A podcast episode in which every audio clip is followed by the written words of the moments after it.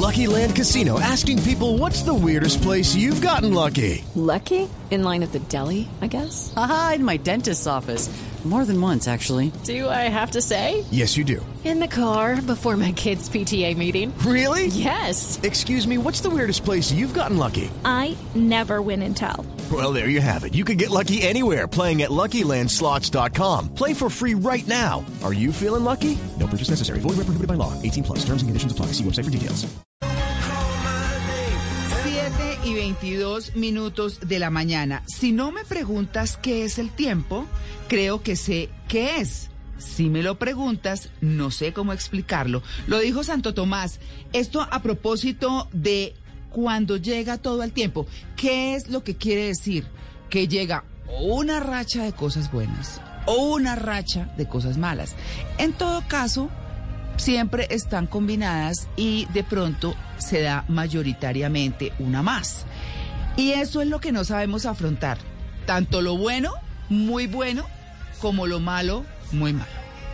Y bueno, de eso se trata el programa hoy. Les damos la bienvenida en Blue Jeans de Blue Radio con toda la información y el entretenimiento. Los vamos a estar acompañando hasta las 10 de la mañana. Bueno, y hoy, eh, justamente con este tema y con esta super canción, Viva la vida de Coldplay. Es que hay que aprenderla a vivir. Y esta, cuando uno siente esta canción, bueno, es que eh, digamos que la sensibilidad de la música es esa. Y hay música que lo hace a uno feliz y hay música que lo hace sentir a uno como regular. Así tenga la letra más linda del mundo, le baja el ánimo. No. Entonces, esta se trata de, bueno, de convertir las cosas en mejores. Buenos días, señores. Muy, muy bueno. Mauro, hoy tenemos buñuelos.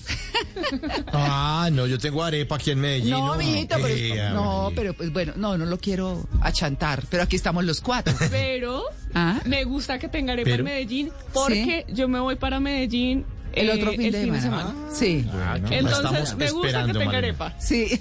Comité de bienvenida en el aeropuerto José María Córdoba para Mal- Yo tengo una papayera, pero no se cartelera. imagina.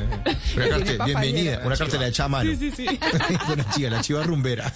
Ay, bueno, pues bueno, estamos hoy en estudios don Luis Carlos Rueda, Sí, Juan. Carlos Solarte, eh, Malena Estupiñán y bueno, está en Medellín don Mauro Quintero que nos hace una falta brutal. Ay, bueno, Ay, ya. sí. Sí. Iré en diciembre a comer buñuelos allá con ustedes. Pero entonces. me hace el favor, o sea, eso sí, sin duda.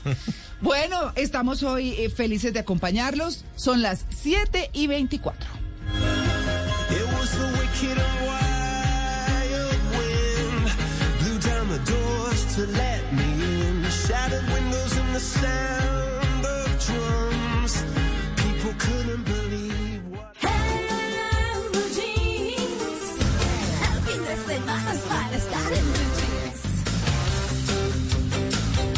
Y a las 7 y 24, buenos días, estamos muy contentos de estar en cabina. De Y vernos y abrazarnos. Lo que me encontré. Sí. Eh, una mujer en, en, en China, eh, y en China pasan tantas Ay, cosas, yo me no, encuentro con sí. un montón de, de historias. Pues eh, ella tiene un hijo muy inquieto, muy canzoncito el niño, y estaba jugando con un dispositivo de estos de bloqueo de bicicleta, que son como un candado, que son como un Ah, collar candado. sí, sí, y se puso a jugar con él y se lo puso a la mamá alrededor del cuello. Y se le olvidó la clave. No. Ay, mala Entonces a la señora le tocó llamar organismos de seguridad para que pudieran venir a quitarle el collar de seguridad de su cuello. Hágame el bendito favor. Bueno, pero pues el- tan- afortunadamente tenía solución y no le quedó pues apretado en el cuello, no. Pero la verdad es que el niño inquieto, Y la mamá también un poco. pues. Permisivo. Sí, Sí, sí, por supuesto. Sí, mi amor, juega en mi cuello. Sí, ponme un candado de seguridad en mi cuello, Sí, no te preocupes. sí, sí. no. Una muenda sí se ganó ese chino, pues. A- al menos. No, lo metió al cuarto y le puso el mismo candado de seguridad. A, ver, no, a ver. Oiga, su merced, miren lo que me encontré. A Oiga, ver. eh, para que arranquemos calientes, ¿no? El ¿Sí? día, claro No, que con sí. usted toca. Algunas cosas que no sabíamos de las mujeres adictas al sexo. Oh. Ah, No, no me hagan esas caras, hombre, no me hagan esas caras. No, abran esos ojos. no, no me abran esos ojos, sí, señor. O- eh, solo las mujeres Ajá. pueden ser ninfomaníacas. ¿De acuerdo? Solo las mujeres. Ah, pues, ¿por qué? En el caso de los hombres, ese trastorno se conoce como satiriasis. Ay, yo hasta ahora me entero. de eso. Satiriasis. Pero eso suena como enfermedad de la piel. Sí, señora, pero... pues, Sí, sí, rasquiña, la uno rasquiña. Oiga, Sí, eso ya también. no se diagnostica. En la, en la actualidad estos, estos trastornos no se diagnostican. No, ya es normal. Sino que se les conoce como hipersexualidad. A Ah, los ¿sí? dos, así de fácil. En el pasado se curaba, y lo digo entre comillas, para curar esta enfermedad se utilizaban métodos muy drásticos como quitar los ovarios o el clítoris y se le pedía a la paciente Mm. bañarse con agua helada. ¿Se acuerdan que a uno le dicen, vaya, bañese más bien con agua helada? De ahí viene Échese eh, agüita la fría. frase. Échese agüita fría, de ahí viene la frase. Sí. Porque efectivamente funcionaba. Eh, eh, hábitos, algunos hábitos lo provocaban. En 1800 se creía que comer chocolate provocaba hipersexualidad. ¿Ah, sí? Sí, señora, vea qué raro, ¿no? La ninfomanía se, se mm, la ninfomanía y la demencia se han encontrado en una relación muy cercana. Así que hay que tener cuidado Sí, porque, porque, es que pues, son locas por el sexo. Más o menos, Luis, casi señor. Oiga, esta, y ahí fue donde yo me encontré, el tamaño de la cabeza. Los frenólogos hace 200 años creían que las personas que tenían, tenían la cabeza más grande tenían un mayor deseo sexual. Yo dije, de Pero, razón. Miramos. Mire, De ver, razón. Cabezones. De razón. Yo soy muy cabezón, así que de ahí viene mi problema. No, Luis no, Carlos, míreme. Sí, claro. Luis Carlos Con Cabezón. ¿Se me hace? Yo sí soy cabezón. No, pero es que... Y lo último, la hipersexualidad no es lo mismo a ¿Quién que a uno le guste el sexo. Yo, ¿Quién sabe qué ¿No- barbaridad no es están diciendo allá? Allá están, sí, ¿no? Sí, Están- miren eso. en Sí, la están cabina en están raros. Mirando, mirando cabezas. Oiga, que disfrute mucho el tener sexo no significa que sea ninfomaníaca. ¿m? ¿Ah, no? No, señora, solo comienza a ser un problema cuando se deja de hacer de forma funcional y se convierte en una obsesión. Sí. ¿m?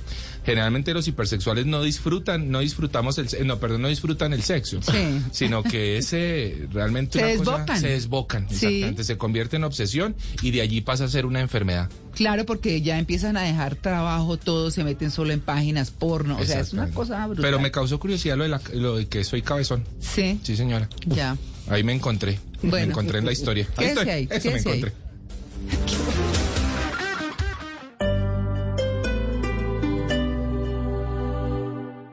En Eventos Compensar estamos felices de verlos y celebrar juntos la fiesta de fin de año de su empresa para brindar por un 2022 renovador. Nuestra espectacular Plaza del Jubileo, ubicada en la sede Avenida 68, los espera con todos los protocolos de bioseguridad al aire libre y rodeado de un entorno natural.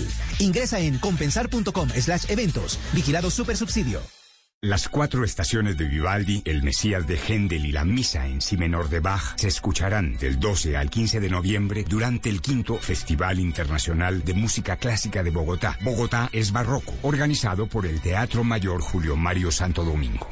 Compre ya sus entradas a través de tu boleta o en taquillas del teatro. Código PULEP FSA 266.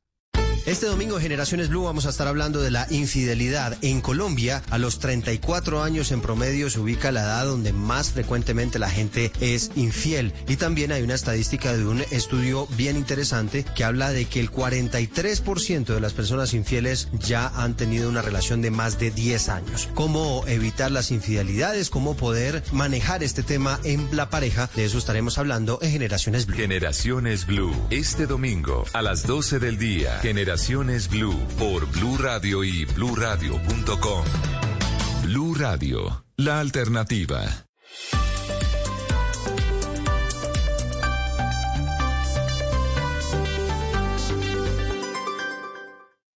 El siguiente debate es moderado por Harry Díaz. Hoy vamos a conversar sobre la importancia de mantener el mar, los ríos y los manglares limpios. El colegio ayuda a crear una autonomía y un criterio propio. Colombia, este cuento es tuyo. De nosotros depende que los niños, niñas y jóvenes de nuestro país permanezcan en el colegio y sigan estudiando para desarrollar sus talentos, transformar su presente y construir su futuro. Matricúlalos ya. Entra a estecuentoestudio.com. Un mensaje de Shakira, Fundación Santo Domingo, Fundación Pies Descalzos y Ministerio de Educación. Apoya Blue Radio. Una familia es como una fábrica de galletas. Los más grandes se encargan de traer a casa los mejores ingredientes con generosidad. Luego, con mucho amor, se dividen las tareas. Unos cocinan, otros van probando. Algunos están al frente del horno siempre. Y los más jóvenes se encargan de servir la mesa para disfrutar todos unidos esas delicias. Eso somos, una familia que sabe hacer galletas. Arthur's Cookies Factory.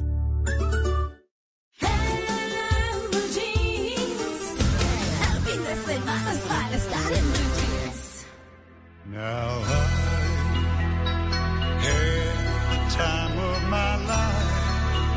No, I never felt like this before. Yes, I swear it's a truth, and I owe it all to you.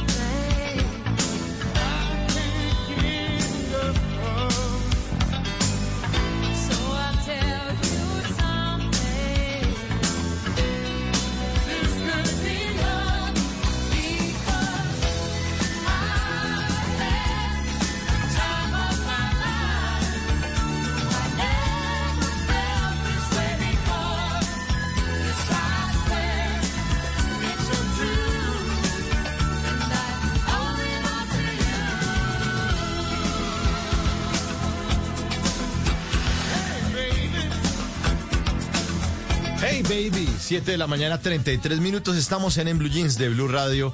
Y hoy eh, vamos a hablar de un tema importante. Cuando las cosas llegan al tiempo, las cosas buenas o malas llegan todas al tiempo. Y esta canción de tiempos, I Have the Time of My Life, por el que estamos hablando de este tema. Sí, cuando uno tiene el mejor momento de su vida, tuve el mejor momento, la mejor chance de mi vida, eh, suena en esta mañana de Blue Jeans. Y les vamos a poner una pregunta, si me permite, María Clara, Sí, a nuestros queridos oyentes. Por favor. Para que hagan parte de Blue Jeans. Bueno, la pregunta es la siguiente. ¿Cree usted que las cosas buenas o malas llegan todas al tiempo? La alternativa es sí, es cierto, y la otra no, no lo creo. Vamos a poner esta encuesta en nuestra cuenta de Twitter, arroba Blue Radio Co, para que nuestros oyentes pues respondan la encuesta y además si quieren armamos un hilo de conversación y lo vamos compartiendo en esta mañana de Blue Jeans mientras escuchamos esta buena canción ochentera, banda sonora de la película Dirty Dancing. No sé si se acuerda Luis Carlos. Sí, claro, gran película con Patrick Swayze. Uy, eso Eh, tenía caderas latinas. Sí, Sí, hicieron después algunas versiones bastante malas, pero este es un clasicazo, Dirty Dancing con Patrick Swayze, que, que además también eh, era compositor y cantante y tuvo por ahí un relativo éxito en, en las disqueras, pero pues además todo el mundo recuerda ese papel y el de Ghost, creo que Ah. fue- bueno, y también el, el Ah, sí, de. Punto de Quiebra, también con Punto Keanu Reeves, que es una película de acción buenísima. Y, y- y- y fragmentos de esta canción los utiliza Black Eyed Peas también en, en una canción súper movida. Utilizan segmentos de esta canción y, la, y, la, y la incluyen ahí. Así que muy buena elección, querido Mao. Ay, sí, está chévere. Bueno, señores, ahí está entonces esta canción Bueno, y oiga. los oyentes para que hagan parte Repite de, la pregunta. señora. Mauro, perdóneme. La pregunta, ¿cree usted que las cosas buenas o malas llegan todas al tiempo? Sí, es cierto o no, no lo creo. Malena. Ustedes deciden y responden. Pues yo creo que no. Yo creo que una buena puede desencadenar otra buena, una mala otra mala. Pero cuando pasa una mala, uno debe pensar en no voy a permitir que pase la siguiente que me lleve de mala en mala. Pero no puede yo. decir, pero no puede decir no voy a permitir, porque él no lo, no lo reconoce el cerebro. Tiene Entonces, que es me van a pasar en- cosas buenas a partir de ahora. Sí, esa es la actitud. Lo que pasa es que la vida es eso. un Sí. poco. Luis Carlos. ¿usted qué cree? Yo creo que sí, pero porque a mí me han tocado unas rachas de cosas buenas que a veces ni yo misma me la creo. Mm. Eh, a mí, por ejemplo, en, en el año 2016 era una avalancha de cosas buenas que me pasaban en mi vida y yo decía, de esos buenos sí dan tanto y resulta que sí. Mm, y claro. ese año fui a los premios Oscar y ese año fui a los Juegos Olímpicos y ese año consolidé muchas cosas de las que está haciendo en mi vida. Entonces yo creo que sí, se juntan cosas buenas. Yo creo que sí. Juanca. Sí, yo creo que es una cosa de energía, su merced. Yo pienso que cuando a uno le pasa algo malo, uno ya predispone todo su ser a lo que sigue. Claro, le llegan todas con orejitas y colita de conejo. Exacto, sí, sí, sí, sí, con mucha ropa. Mauro. Mauro. Bu- buenas y malas. Y me hace acordar eh, Luis Carlos del 2016 también para mí fue, un- fue un gran año porque entré a Blue, entré en Blue Ah, Jeans ah, en el 2016. Sí. Sí, un gran, gran año. Pero a mí me pasa es que yo miro para atrás y digo, oiga, ese año fue bueno, ¿no? Sí. Eh, de pronto no, uno, cuando uno está metido ahí en el año o en lo que le está ocurriendo, no lo asocia. Eh, pero a veces cuando pasa el tiempo dice, oiga, pero el 2016 fue muy bueno porque hice esto y esto y esto y esto. Es como un, como el recuento que uno hace cuando se acaba el año, el 31 o en enero siguiente, sí. del año siguiente, uno dice, oiga, me fue bien el año pasado, ojalá este año también sea, sea bueno. Bueno, Mauro estaba pues pensando. ojalá es- ¿Qué estaba haciendo yo en el 2016? Entrando a Blue también. ¿Sí? Ah, Sí, sí. Ah, bueno. Entonces fue buen año. Sí, entramos el mismo año, bien. Ah, Un buen año bien el todos. 2016. Un buen año, sí, sí, buen sí. año. Yo estaba, yo estaba en toboganes de Melgar, su Ah. No lo dudo, pues es que no lo dudo. Sí. Sí, bien. A mí me la pasé ese año. Ay, Dios mío. Bueno, no, pues eso sí, eh, yo creo que es la actitud. Vamos a ver qué nos dice nuestro experto, pero, pero es la actitud que uno toma porque puede haber cosas malas, pero cómo las toma, cómo las saca, es como definitivamente se hace uno la vida más llevadera. ¿Cierto? 7 y 38.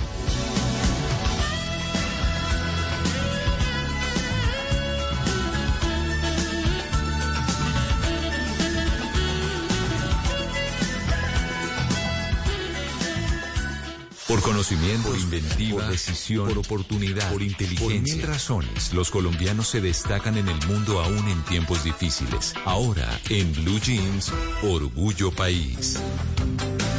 A las 7 de la mañana, 38 minutos, vamos a hablar de un orgullo país que me encanta, joyas hechas a mano. Diana Hernández Joyas es una marca colombiana de joyería elaborada 100% a mano. Y les preguntamos cómo le ha ido, cómo les ha ido en la reactivación económica. Diana Hernández. La reactivación económica se ha venido dando de manera progresiva para nosotros. Eh, durante los cierres y cuarentena, en nuestro caso, nosotros no paramos. Para nosotros era muy importante que nuestros clientes supieran que seguíamos allí acompañándolos. Entonces seguimos adelante, innovando, eh, buscando nuevas estrategias, estudiando y Ahora estamos muy optimistas que de alguna manera vamos a regresar a una normalidad con las nuevas medidas que se están implementando.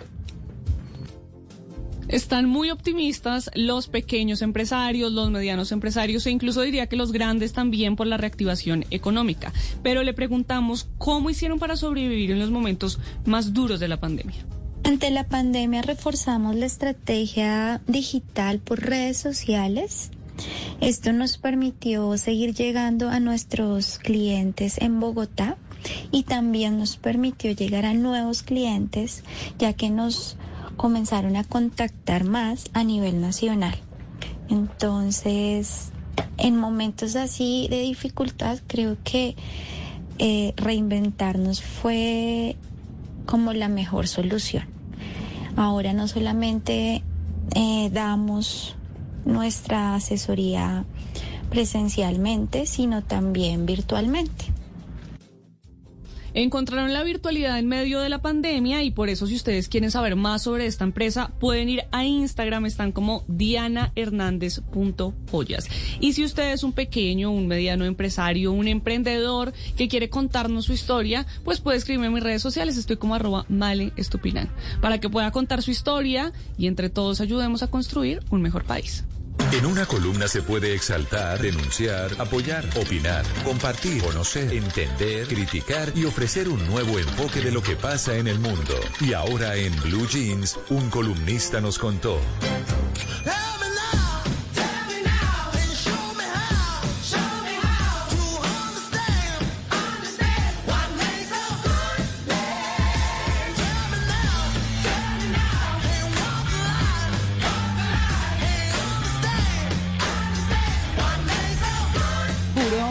¿Cómo lo hace su merced? puro cacho venteado, ¿no? No, señora. Pasando por todos lados. ¿Y es que acaso su merced se imagina a Harvey Specter en, en ese Sabía plan? que me recordaba a Harvey Specter. Es una de las Ah, canciones de la banda sonora de Suits. Claro. A no. propósito de esa gran serie que tenemos en, eh, Netflix, ¿no? Sí, Luisca? muy buena. es inolvidable. La ley de los audaces. La ley- sí, Qué qué buena título tan serie. malo le pusieron para la Ah, no, sí, Sí, terrible. Sí, Suits pero porque serie- pues, es una serie super fashion, Sí, muy. pero Preciosa. además la trama es espectacular. un bufete de abogados Sí. lidiando con los casos más inverosímiles que al final siempre terminaban resolviendo también de la manera más inverosímil, pero, pero toda la intriga que se generaba sí, sí. además al interior de este buffet, eh, los deseos de poder, los engaños, las negociaciones, pero además eh, todo eso adornado con un fashion como Sí. dice usted, Sí. los trajes de ellas, los trajes de ellos, Sí. eh, en Nueva York en todo su esplendor. Nueva además. York y la, graba- la grabaron en Toronto. Ah, sí, señora. Es hecha en señora. Toronto. Sí, señora. ¿No? señora. Oiga, el gran Gabriel Macht, o Macht, no sé cómo se... O Gabriel Macht. Gabriel. Gabriel Macht, Eh, neoyorquino él, Sí. a punto de cumplir 50 años. Ah. Director, eh, actor, eh, director de cine, de Uy, televisión. fue modelo. Fue es que ese modelo, sí, papacito, perdón. Ahora, la ¿sabe que, sabe que yo vi las fotos, las fotos de él normalitas y no me pareció tan pinta como sí lo Pues es usted qué en le va la a serie? parecer, a mí yo me preocuparía, pero no. No, pero uno, así como No, usted tiene la libertad de decir esa mujer tan bonita, uno dice, qué tipo Es tan tipo pinta. Es que también es de porque actitud, Sí, claro. porque la serie tiene toda la actitud, Sí, ¿no? sí. Tiene el Yo le traje, encontré un parecido a mí. Sí, ¿no? Ah, Sí, sí. le encontraban parecido. Sobre todo, Sí, sabe que sí, acá en el pliegue del codo. Oiga, permítanme hacer mi columna, por favor, A porque ver. aquí me, eh, eh, quiero dejarles unos datos que me encontré muy interesantes. Bueno. eh, sobre 10 cosas que podemos aprender de, de- aprender de Harvey Specter en Suits. Sí. Muy interesante, ¿no? Es, Sí. es, es un gran mentor, seguramente este personaje, Claro. Harvey, del que podemos aprender muchas cosas. La primera, vivirás una vida monótona y aburrida si no tomas riesgos. Estos Ah, son frases del personaje. Tomar riesgos es un crucial factor para el éxito de cualquier persona. Y él sí que los tomaba sí en los casos, con los clientes, se iba a frentear a sus enemigos, o sea... Es cierto. Recordemos que el personaje es conocido como el mejor cerrador de casos de la ciudad de Nueva York. Sí. ¿no? Es la forma en la que se conoce más el personaje. Estamos hablando de una serie de Netflix para que la gente se ubique. Y si no la ha visto, búsquenla porque vale la pena. Son Uy, nueve temporadas las que tiene esta serie en inicio. No sé si van a, a- a llegar más. Creo que su merced ya las vio todas. No, y, yo y ya vi también el Malena. final y el Claro. final me fascinó. Yo también vi No el final me y me lo vayan a contar Lo que voy en la ocho. desde me parece la temporada 1. el final justo y, y feliz que a mí me gusta. Sí, sí, sí. Yo sí debo mismo. reconocer que he, visto eh, em, temporadas brutales, buenísimas y otras que si no las hubiera visto no hubiera pasado nada. O sea, me, me he debatido entre que me gusta y no me gusta, pero ahí voy, ahí voy en la 8 y me- eh, lo que sí me encanta es este personaje. Otra más, nunca vas a ganar en grande si solo actúas para minimizar tus fracasos. Uy, qué buena frase. Vea qué buena frase, ¿no? Si quieres hacer algo para ti, tienes que salir a buscarlo. Sí. Dice O sea, interesante, ¿no? Bueno. Ocho, actuando dentro de las reglas, eh, actuando dentro de las reglas te llevará a ningún lado. Las reglas sociales se aplican con el fin de regular el flujo de las acciones que hacemos día a día y que como sociedad tomamos. O sea, Eran medio torcidos, ¿no? eh, sí, exactamente. Porque no todas Sí. sus decisiones realmente estaban ajustadas a la ley. Volvemos otra vez al tema de, las, de los riesgos que toma Harvey Specter para la solución de muchos de sus casos. Otra de sus frases que seguramente nos pueden servir para la vida misma. Ajusta tu estrategia basada en la observación de las reacciones emocionales de las personas. Eso es aprender a leer a los demás. Claro. Y, y- Tener rapor se llama eso. Exactamente, Sí, y, no, y no ser uno el emocional. Y, y creo que nos pasa en la vida, ¿no? Siempre. Pero nos pasa en la aprende, se aprende. Uno, uno va con las emociones a, a- a resolver un problema y me parece que es la peor forma. Claro. Hay que ir con la razón. O eso es Con las dos dice- cosas. Exactamente. Sí, sabe, no sé si lo Qué dice bueno. ahí, Mm. pero algo de lo que de verdad vi mucho en la serie que me gustó bastante Sí. es que Harvey Specter, a pesar de que sí vive al límite y en zonas grises, es ético siempre. Ah, es ético, procura. No sé, Sí. Es, es ético en cuanto a sus relaciones personales. dentro de la ley el quiebre Sí. dentro de la ley para ajustarla a, no solo a sus propósitos, sino a sus intereses. Sí. Pero se ajustaba ahí. Y, Y- cuando se equivocó, lo pagó porque terminó en la cárcel. Eh, Exactamente. Ajá. Y procura el bien de las personas que ama, si se da cuenta. Pero Entonces, las ama todas. no, no las ama todas, todas. felices. No, yo sé que no. No. Pero no, pero pero sí, Pero cada sí, que se cruzaba forma, con una En su forma, sí. era sí, a su estilo. Sí. Ay, no, bienvenido. Bien, bien. Oiga, a mí ¿sabe que ese personaje, Luisca, me parece que haría un perfecto Batman. O sea, Sí. me haría un Sí. perfecto James Bond. Sí. O sea, eh, eh, como lo ve uno en esa serie, ¿no? Sí, sí. Otra frase más. Y esta creo que les gusta mucho. Tu apariencia es tan importante como tu talento. Sí. Uy. Tu Sí. apariencia Mi mamá tenía una frase que decía, mijita, como se viste, la trata. Ah, bueno. Eso es una Sí, cosa muy sí, nuestra, muy Sí, cultural sí, sí. nuestra. Sí, sí. Y, y eso no quiere decir que uno tenga que estar de etiqueta toda hora, No, no. pero esté limpio, peinado. O sea, de bien acuerdo, que era lo que les estaba ¿Sí? diciendo antes de empezar el programa. Claro. Que uno no sabe qué oportunidad se va a encontrar por estar bien puestecito. Claro, Sí, señora. exacto. ¿Qué tal No, esta? porque eso obedece, ah, no, obedece a la lógica de mejor ser rico que pobre. Es- sí. ¿Qué prefiere usted, una persona mal arreglada o una bien arreglada? No, yo prefiero uno mugroso, que venga mal vestido. Eso no lo, Que no se no- nadie, Sí, no. nadie lo va a decir. Sí, no. Exacto. Nunca, jamás, o sea, es Ajá. ilógico. Seguimos con esta. Sí. Mantén tu compostura sin importar qué tan dura sea la situación. Así es. Dicen Sí. que la presión hace diamantes. Frente en alto. Qué buena, ¿no? Sí. Estas todas han sido frases que han salido de la, de la voz del personaje Harvey Specter, ya lo saben. Hay momentos en que ser arrogante es apropiado, dice él. Y él sí que lo es. Él lo es, ¿verdad? Pero totalmente. Creo que su- ese es su defecto más grande. es su defecto, La pero, arrogancia. pero Sí. la confianza de él en él mismo es Eh, una cosa Sí, impresionante. Creo que hay una línea entre confianza y arrogancia. Sí. Y él la rompe. Sí, Sí, pero yo no sé exacto. dónde la arrogancia sea un defecto o una virtud. Y sí, yo también. Sí, pues también, eso ahí. depende de con los ojos con los que se ¿Y, mire. y de qué Pero- manera esa arrogancia eh, le permite eh, conseguir sus logros? Y es que usted ha hecho un punto, eh, Luis Carlos, ¿por qué? Porque a uno le dice, no, tan creído, no se las dé, pero si uno tiene que dárselas, pues rico. Y si uno Yo no se las cree, esto, ¿quién ¿no? le cree? Correcto. Claro. ¿Cierto? Y es si que- uno no cree en uno, es que ¿quién hay- más va a creer en uno? La Hay cochina otra frase también. Sí. Hay otra frase Sí. también, Mara Clara Ajá. y compañeros, que dice que cuando uno dice que uno es de lavar y planchar, la gente lava y plancha con uno. Eh, Sí. También, Es así, exacto. Sí, señor. Es así de simple. Sí, y, sí, sí. y a veces la arrogancia, a veces dice sí, sí funciona. Sí, Bueno, sí, sí, total. A ver qué me dicen de esta. Conoce tu competencia por dentro y por fuera. Ajá. Importantísima, ¿no? Sí. Miren esta otra. Solo porque seas el novato no significa que tengas que pensar como uno. Sí. Buenísima. Uy, qué Espectacular. buena. Sí, Buenísima. Qué buena. Y la última frase que les dejo en esta columna del día de hoy. No anuncies el problema, arréglalo. Está que bien. esta es máxima Bravo. porque qué mamera esa gente que, ay, es que tengo un problema que... No, mijo, dígame cuál fue la solución que le encontró a esto y, y luego me cuenta qué pasó. Pero cuando le llegan a uno con el problema es hartísimo porque lo que le están diciendo es, "Mi- ¿qué, qué hago para arreglarlo? No, pues entonces ¿para qué lo contraté?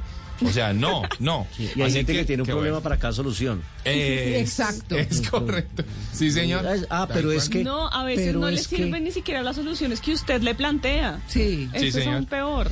Bueno, pues ahí está. Era la, la columna que les quería traer hoy. Yo Chévere. creo que es muy Bendito interesante. sea Harvey Ay. Sí, la verdad es un muy buen personaje. sí. Los que no han visto Suits, por favor, vean Véanla. Suits. Sí, no se van a arrepentir. Sí, muy a mí me, fascina el, el personaje de Donna, la asistente, bueno. Ah, la bueno.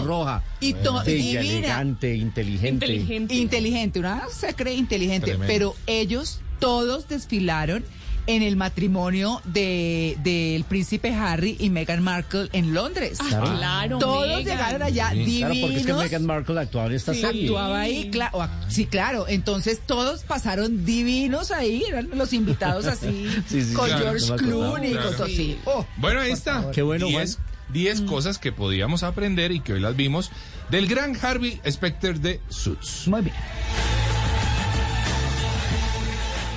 Estás escuchando Blue Radio. Es el momento perfecto para preparar tu desayuno favorito y disfrutarlo en familia. Es tiempo de cuidarnos y querernos. Banco Popular. Hoy se puede, siempre se puede. Sí, don Pedro. Así de fácil es transferir dinero con la banca móvil. A Angie y todas las personas que trabajamos en el Popular nos mueven las ganas de hacerle la vida más fácil a los pensionados, conectándolos con la tecnología. Así vivimos el efecto positivo. Conócelo en bancopopular.com.co. Banco Popular. Hoy se puede, siempre se puede. Somos Grupo Aval. Vigilado Superintendencia Financiera de Colombia.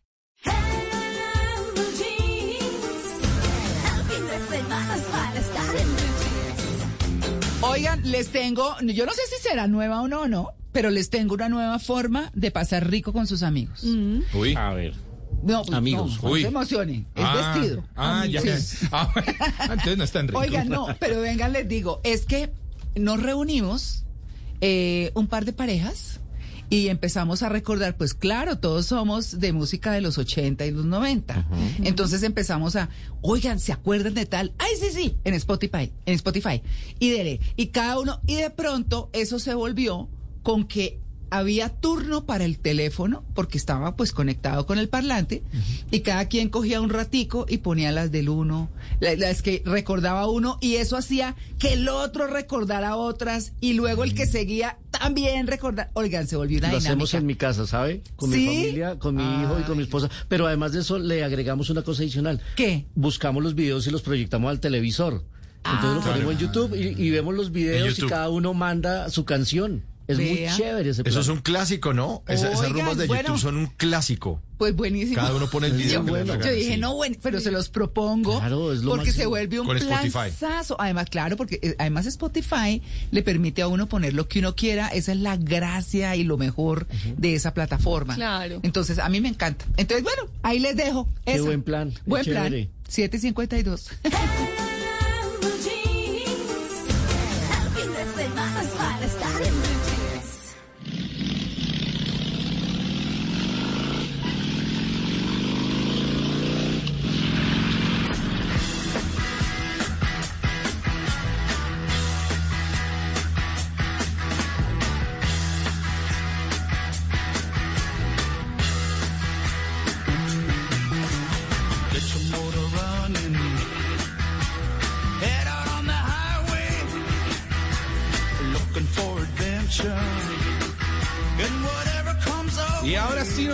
Nos vamos de cita con Juanca. Oiga, qué bueno. Es el sonido de, de la de dos ruedas, de las motos. Sí, me- todo rockero hoy, ¿no? Yo vine hoy rockero, desordenado. Sí, como- Sí, barbudo, sucio.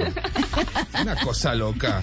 Pero claro que sí, porque a mí me encanta andar en moto. Yo sé que ustedes no son muy de, muy de motos, pero, pero me encanta. Y hoy en una cita con Juanca, pues eh, se comunicó conmigo Andrés Mejía. Él es instructor de la pista El Reto. Lo encuentran así, arroba pista El Reto. ¿Pista de qué? Eh, pista de moto, su merced. Ah, para ah, aprender, ¿verdad? aprender. Ah, ¿para aprender? Sí, señora, para aprender a manejar moto, para tener habilidades distintas. La gente dice, no, si usted maneja cicla, maneja moto. No, señor, quieto. No creo. Son dos cosas muy distintas. Está bien que la física del equilibrio le permita manejar una y otra, pero son dos conceptos muy distintos, así que tiene que aprender esa habilidad.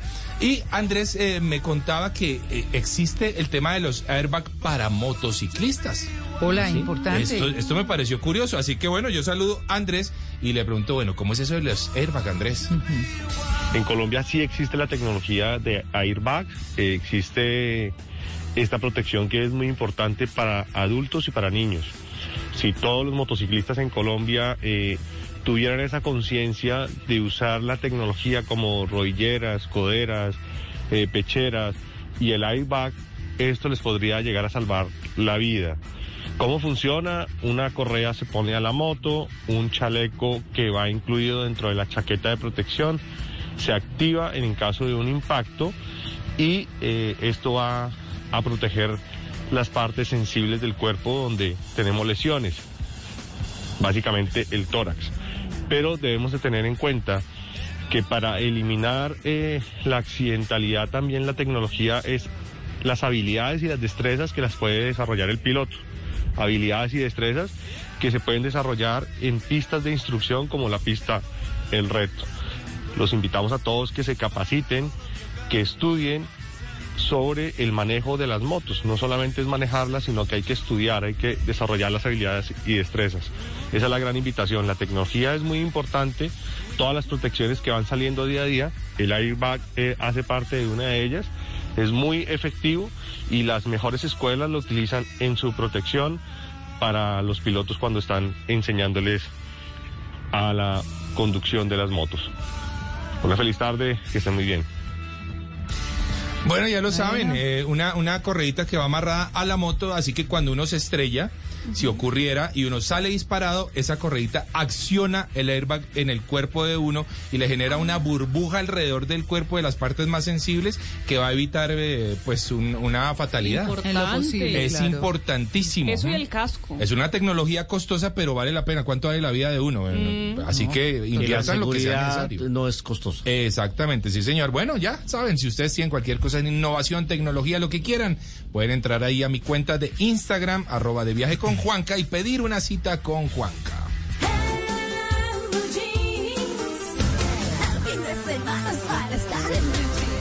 Oiga, yo no soy ni filósofo, ni pensador, ni mucho menos intelectual metafísico, pero siempre me ando preguntando por qué será que...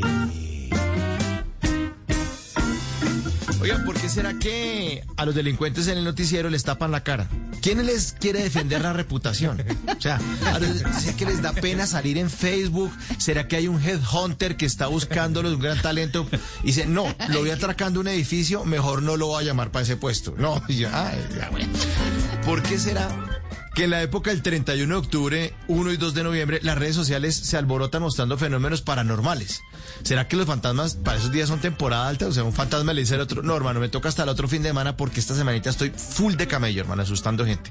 No puedo, no puedo, la otra semana más adelante. ¿Por qué será que hay gente que todavía no ha podido con el nombre del equipo de Falcao? Rayo, Vallecaucano, Raye Vallecaucano, Raye el Vallecaucano, Raye al Caucano. Hombre, entonces dicen que juega en el Rayo McQueen. No, pero el Rayo McQueen está jugando. pues. ¿Por qué será que los metaleros se ponen camisetas negras con calaveras, no? Además son, los bateristas son unos gordiflones, lo más alejados de esas flacas calaveras toteadas de la risa. Ay, ay, ay. ¿Por qué será que los mandatarios que fueron esta semana a la conferencia para solucionar el tema del cambio climático llegaron en caravanas de cientos de carros si es precisamente lo que está generando ese cambio climático son cientos de caravanas de carros? Ay, ay, ay. Caravanas de carros para estimular el uso de la bicicleta. Ese es muy bonito ese. ¿Por qué será que hay gente que ve unos gemelos o mellizos y pregunta qué edad tiene cada uno de ellos? Ay, señora.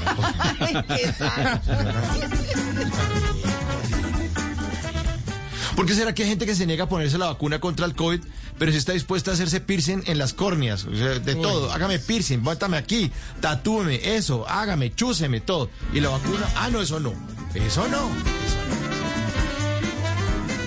¿Por qué será que hay muchos lugares de Europa ya, o sea, que ya están en el cuarto pico de la pandemia y en Colombia, que supuestamente iba a llegar al cuarto pico a finales de octubre, nunca llegó? O sea, ¿será que tiene retenida el COVID allá en las bodegas de la DIAN y por eso no ha podido entrar al país ese, ese cuarto pico del COVID? Y este último. ¿Por qué será que hay champús eh, eh, hechos con puros ingredientes para cocinar? Uno está viendo televisión y salen champús con aceite, papaya, extracto de vinagre, té verde. A uno le dan ganas de desayunarse el champú cuando se está bañando. Y de una vez desayuno acá. esto". Y mientras miro a cuál restaurante uno va a llamar más tarde para que me traigan un champús a domicilio, me voy a seguir preguntando por qué será que, por qué, por qué, por qué, por qué, por qué.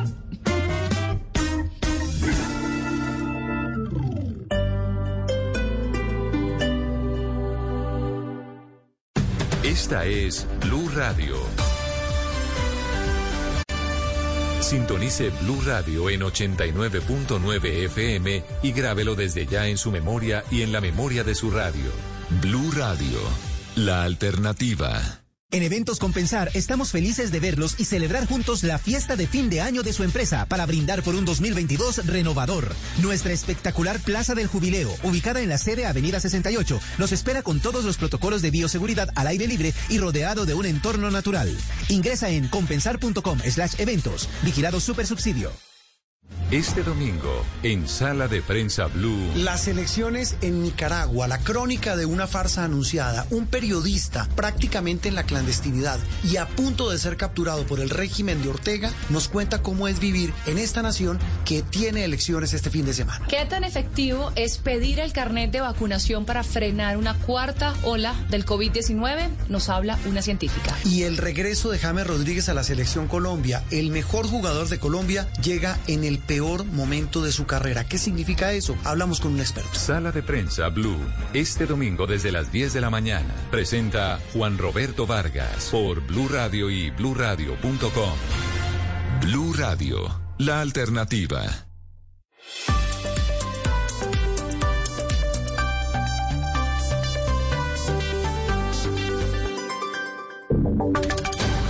Voces y sonidos de Colombia y el mundo en Blue Radio y bluradio.com, porque la verdad es de todos. 8 de la mañana, un minuto. Bienvenidos a esta actualización de las noticias más importantes de Colombia y del mundo. En medio de la conmemoración del aniversario 36 de la toma y retoma del Palacio de Justicia, la Fiscalía reveló cómo 22 años después lograron identificar el cuerpo de un guerrillero del M-19 que había sido arrojado a una fosa común. Mateo Piñeros tiene los detalles. Sí, María Camila, y es que en 1998 en el Cementerio del Sur, agentes del CTI de la Fiscalía hallaron este cuerpo. El ente de control logró determinar que pertenecía a Edinson Zapata, un guerrillero del M-19 ama- abatido durante la toma y retoma del Palacio de Justicia, que había sido soldado enfermero en la guerra de Corea. Fueron 36 años en los cuales la familia de Edinson estaba buscando la información y la identificación de su cuerpo. Esto fue lo que dijo Alexandra Londoño, ella es sobrina de Edison. Nos comunicaron que íbamos a tener que, o sea, que iban a hacer como una audiencia, una reunión virtual. Eh, yo me conecté y, y, pues conecté a los abuelos en Estados Unidos y todos estuvieron, donde dijeron que pues que ya el proceso estaba casi que, que pues terminado, que ya habían identificado el cuerpo de él y que ya iban a proceder pues con el tema de, de lo de la entrega. María Camila, la familia de Edison ya recibió el cuerpo, esto fue en el año 2020 y de acuerdo con un reporte oficial que fue conocido por Blue Radio, recordemos que en las labores de la Fiscalía se han identificado los restos de cuatro guerrilleros del M-19 y de tres funcionarios judiciales que perdieron la vida durante la toma y retoma del Palacio de Justicia en el año 1985. Mateo, gracias. En alerta están los habitantes de tres municipios del Atlántico, pues el embalse de Guájaro sigue registrando niveles críticos de desbordamiento. Iván Duba. Habitantes de los sectores del municipio de La Peña, Aguada de Pablo, Las Compuertas, Villarrosa y parte de la jurisdicción del municipio del Uruaco se encuentran en alerta por el impacto que pueda tener ante una posible inundación generada en la represa El Guájaro. Jaime Polo, líder comunal del corregimiento, aseguró que el embalse se encuentra con una cota crítica superior a los 5.11 centímetros. Aquí estamos en una zozobra constante debido a que el nivel del embalse del Guájaro viene aumentando día a día. Hoy amaneció la cuota la 5.11 y la cuota máxima de desbordamiento que resiste este cuerpo de agua es la 5.20, es decir, estamos a muy escasos 9 centímetros de alcanzar la cuota máxima. La secretaria de Gestión del Riesgo en el Departamento del Atlántico, Candelaria Hernández, entregó declaraciones de las ayudas que están entregando en estos momentos. se dieron algunas instrucciones y por parte de la Subsecretaría de Prevención y Atención de Desastres se les entregaron unos sacos. Le solicitó eh, a la alcaldía el ap- aportar el material seleccionado que se requiere para empezar a hacer esos destacados o, muros de protección que la comunidad no se afecte. Los habitantes del sector señalaron que esta alerta la emitieron desde el pasado mes de junio del 2021 y hasta ahora que comenzaron las inundaciones en las calles ubicadas en la primera línea del embalse del Guájaro es que los organismos de socorro comenzaron a generar acciones. Iván, gracias. Ocho cuatro minutos. Vamos ahora al departamento de Nariño, donde las autoridades investigan las causas de una fuerte explosión que se presentó en las últimas horas en una panadería de Ipiales. Winston Viracachá. Tres personas resultaron heridas de consideración tras el fuerte estallido. John Mora, comandante del Cuerpo de Bomberos de Ipiales en la frontera sur entre Colombia y Ecuador, aseguró que se está investigando el origen de este incidente. Eh, se reportan tres eh, personas gravemente lesionadas que son remitidas hacia el Hospital Civil de Ipiales y se controla un eh, fuego en la parte interior. En el hecho, dos viviendas quedaron semidestruidas. En el momento se encuentran afectadas eh, dos viviendas que están eh, inhabitables por el momento. Se está trabajando para realizar la evacuación de algunos enseres y con el apoyo de gestión del riesgo del municipio pues está eh, realizando esta evacuación para poder llevar a estas personas a un sitio seguro. Las personas que resultaron heridas fueron remitidas a centros hospitalarios de Ipiales y Pasto, en donde su estado de salud es de pronóstico reservado.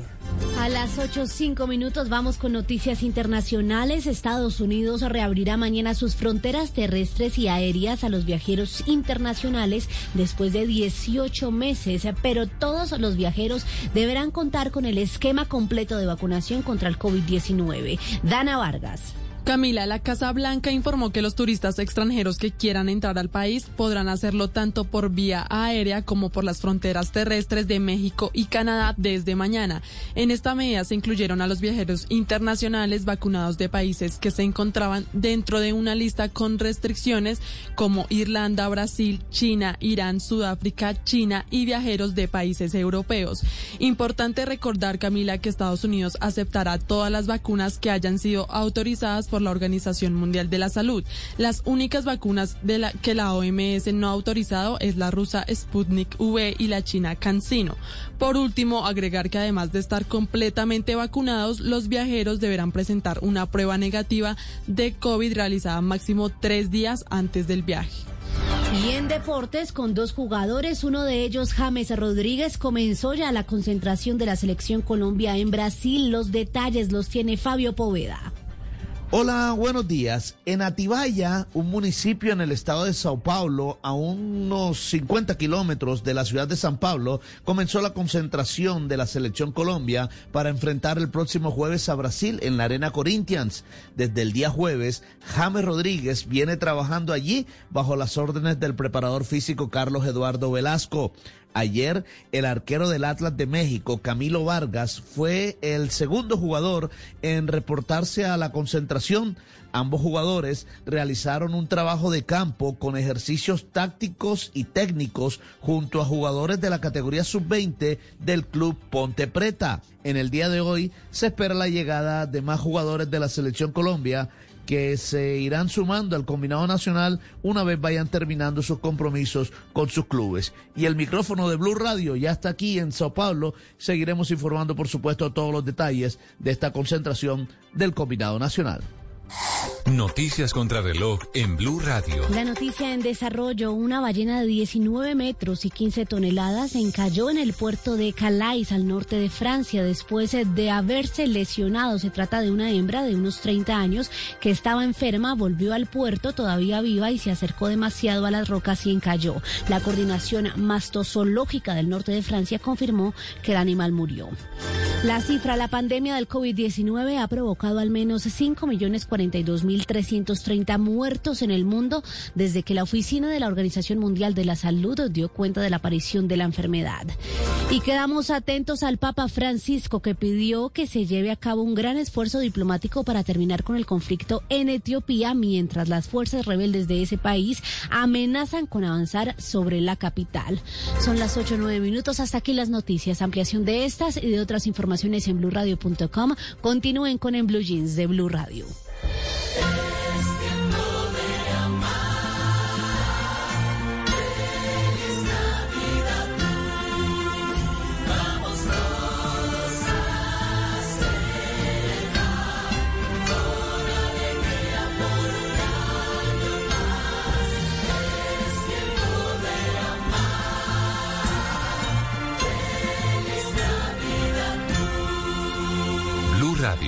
la alternativa. ¿Qué, qué alimenta mi mamá? Mi primera gran sonrisa, mis primeras palabritas, como crezco a toda prisa, solo quiero de lechitas. Son mis nuevas de lechitas, mis galletas las más ricas, con amor como ingrediente y con leche de lechitas. Las primeras galletas de tus hijos tienen que ser de lechitas, porque verlos felices te alimenta.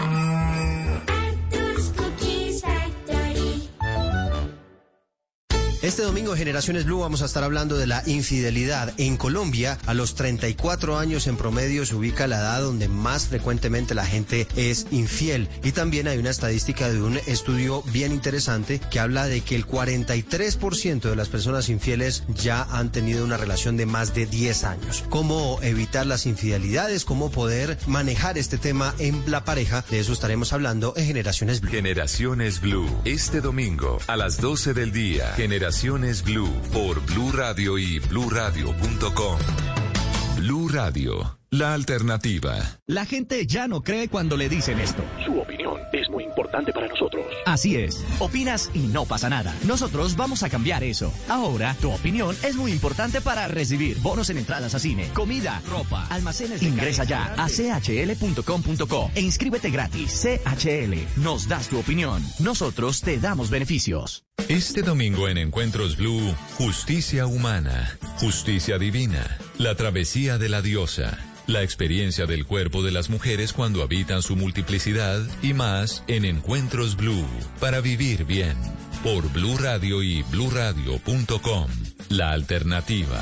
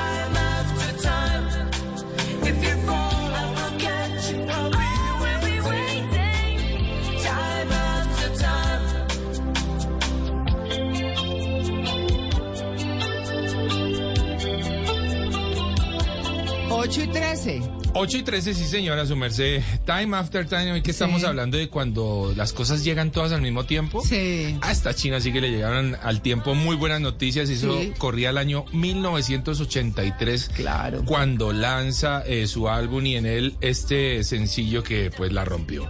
Sí. La rompió, realmente se convirtió en una de las grandes de los años 80. La rebelde de la época, además. Sí, fue la rebelde, correcto, fue la rebelde. Pero le llegaron todas las buenas noticias, creo que lo hizo muy bien. Ella sigue todavía aún haciendo algunas cositas por ahí. Ujú. Sí. Eh, ¿Ves? Seguro que ya no 68 tiene ya Tiene siglo por- 68. Uy, eso es harto. 68. Creo que Hace todavía poco- mantiene y conserva como su, su look. Sí. Pero, pero ya un poco más reposado, por lo tanto ya más de su edad, ah, hace conciertos, Sí, eh, sí. recientemente hizo una canción con Shaggy muy buena también, muy, muy buena.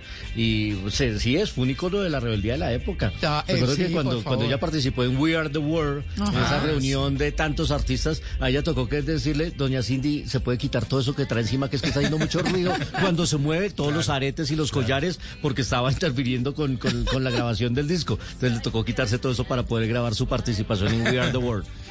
Bien interesante, una cantante increíble, una canción muy buena para hoy que estamos hablando de cuando todo llega al tiempo.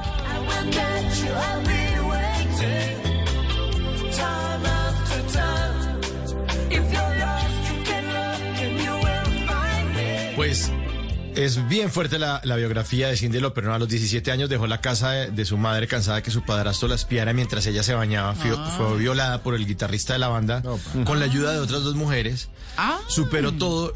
Logró el primer éxito y fue censurada, rival de Madonna, bueno, pero le tocó durísimo y ahí está, 68 está. años y sigue firme y esta canción es bellísima, Time After Time. Y nuestros oyentes hacen parte en Blue Jeans con la pregunta que les hicimos desde el inicio del programa a propósito de nuestro tema de hoy, cuando todo llega al tiempo. ¿Cree usted que las cosas buenas o malas llegan todas al tiempo? Sí, es cierto, no lo creo, 50 y 50 están empatados los votos. La mitad de los oyentes dice que sí, que sí que le llega a uno todo el tiempo y la otra mitad dice no, no, no, no creo, no creo. Bueno, ahí están nuestros queridos oyentes de Blue Jeans haciendo parte del programa a través de nuestra línea, de nuestra eh, cuenta de Twitter, arroba Blue Radio Co, en donde está ubicada la encuesta y la pueden responder ustedes, buscan con el numeral en Blue Jeans. Ahí está la pregunta. ¿Cree usted que las cosas buenas o malas llegan todas al tiempo? Los estamos escuchando.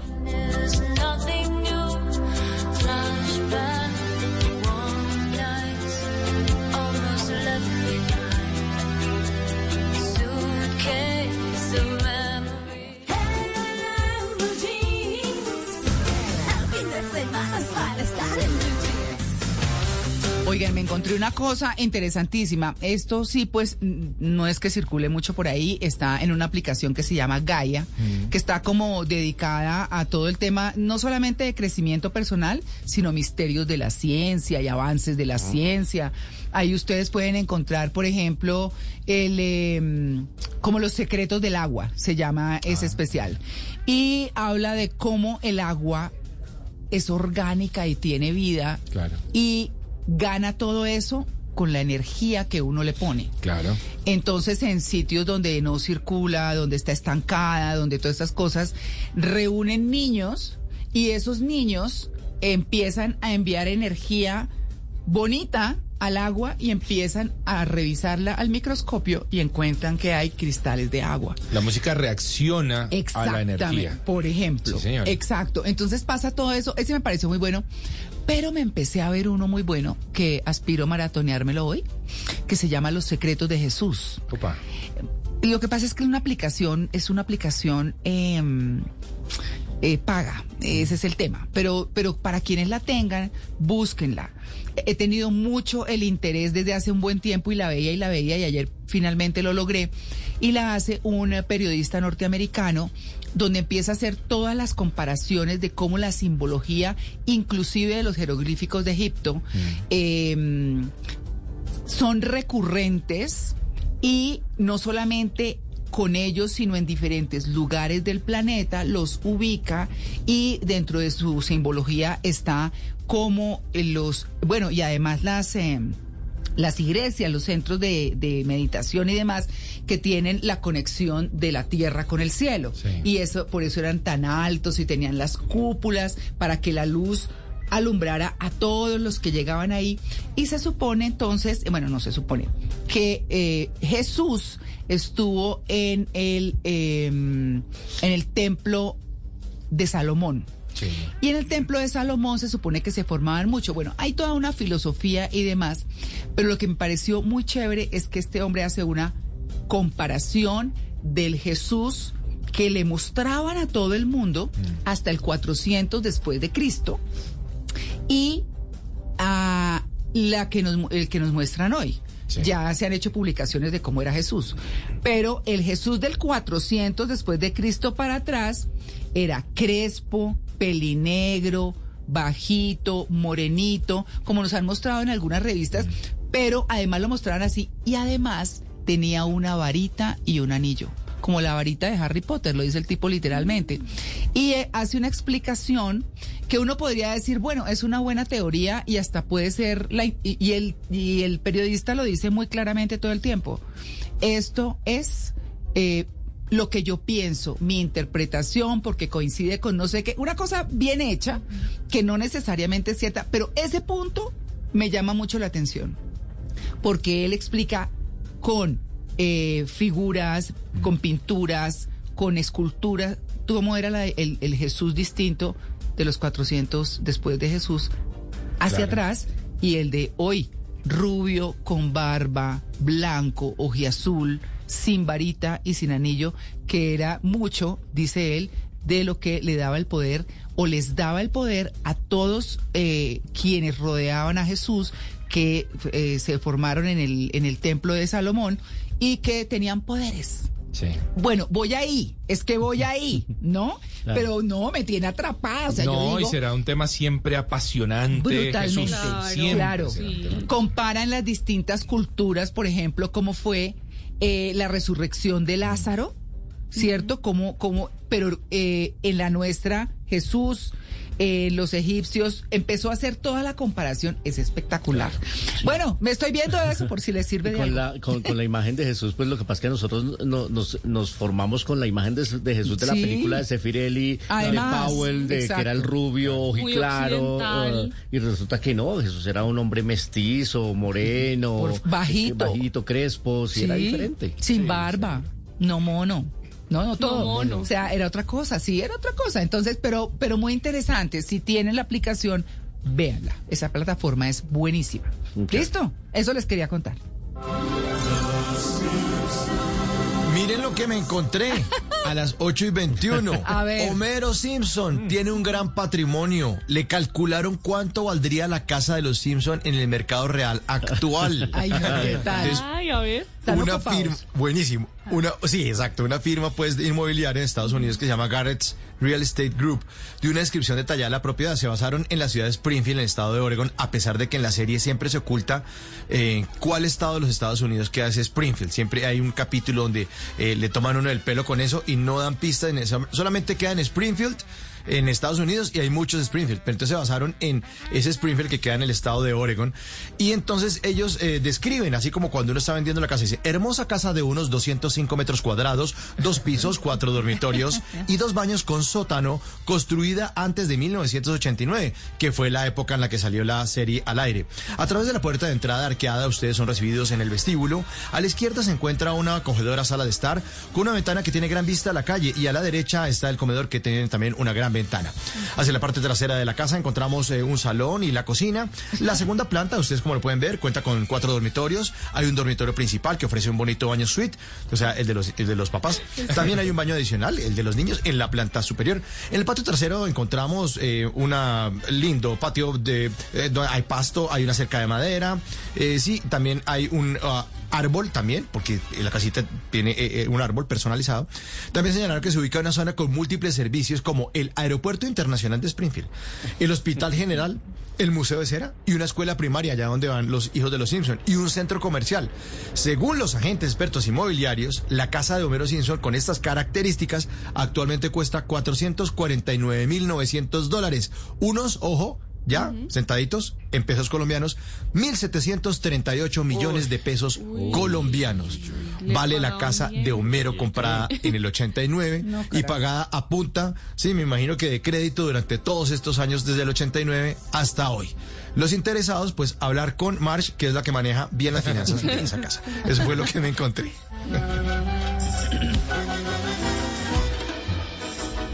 Su merced, yo también me encontré algo, una noticia positiva, ¿Sí? positiva sí señora, para la gente que quiere, que está buscando empleo, pues les cuento que la Agencia Pública de Empleo del SENA está, o ha creado eh, empleo para todos aquellos que tengan facilidad en la tonería de vehículos para trabajar en Canadá. En Montreal, Canadá.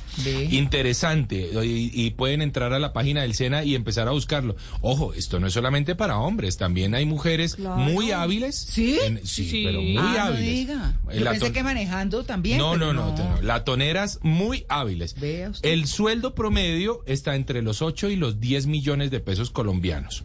Así que viene bien, Eso creo yo.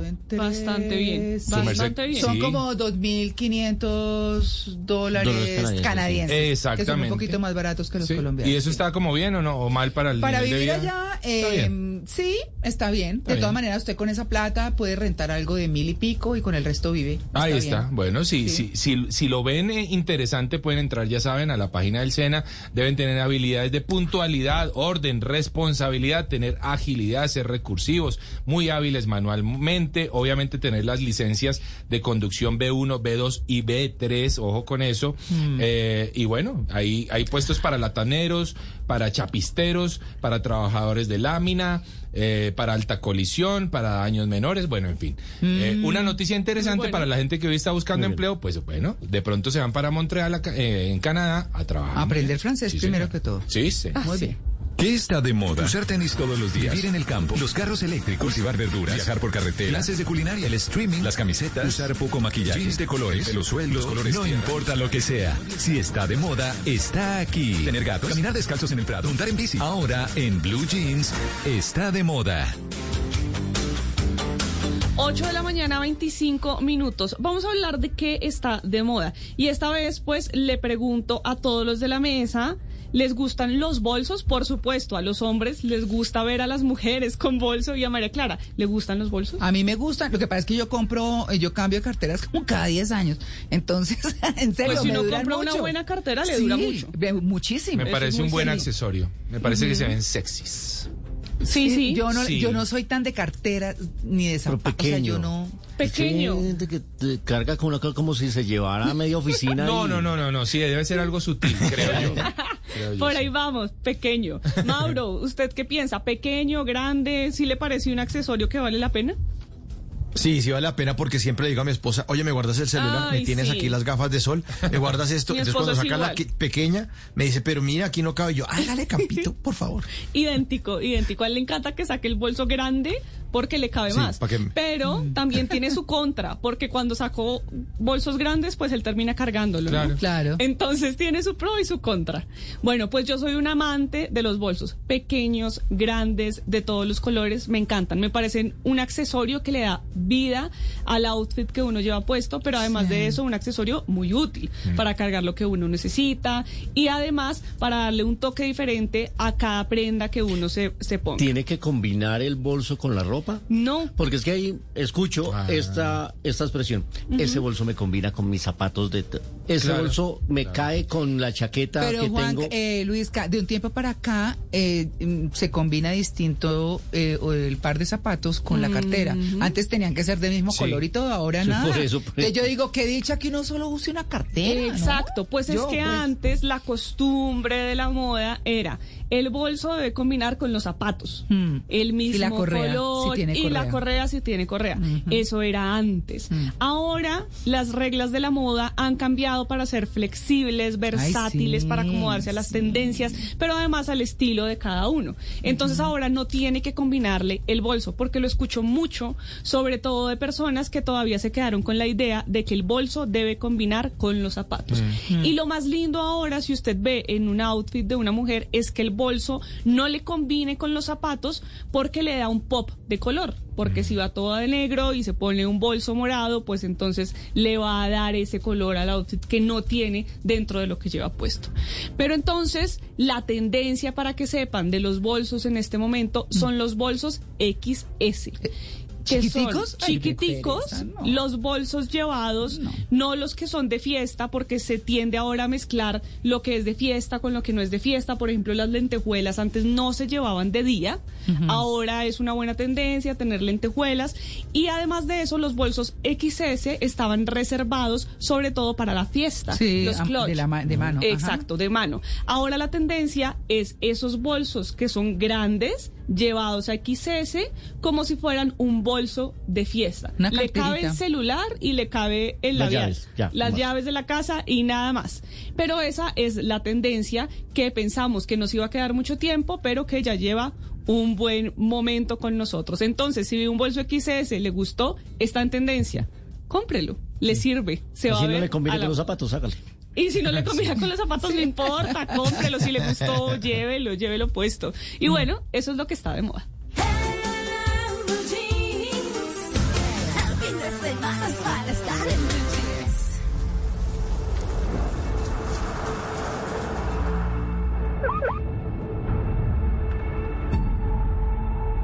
There a problem, officer? James Lindsay, huh? Jim. Vamos a hablar, vamos a hablar en- a esta hora de series y quiero hablarles de una temporada nueva de una serie que era muy famosa hace más de una década, se llama Dexter.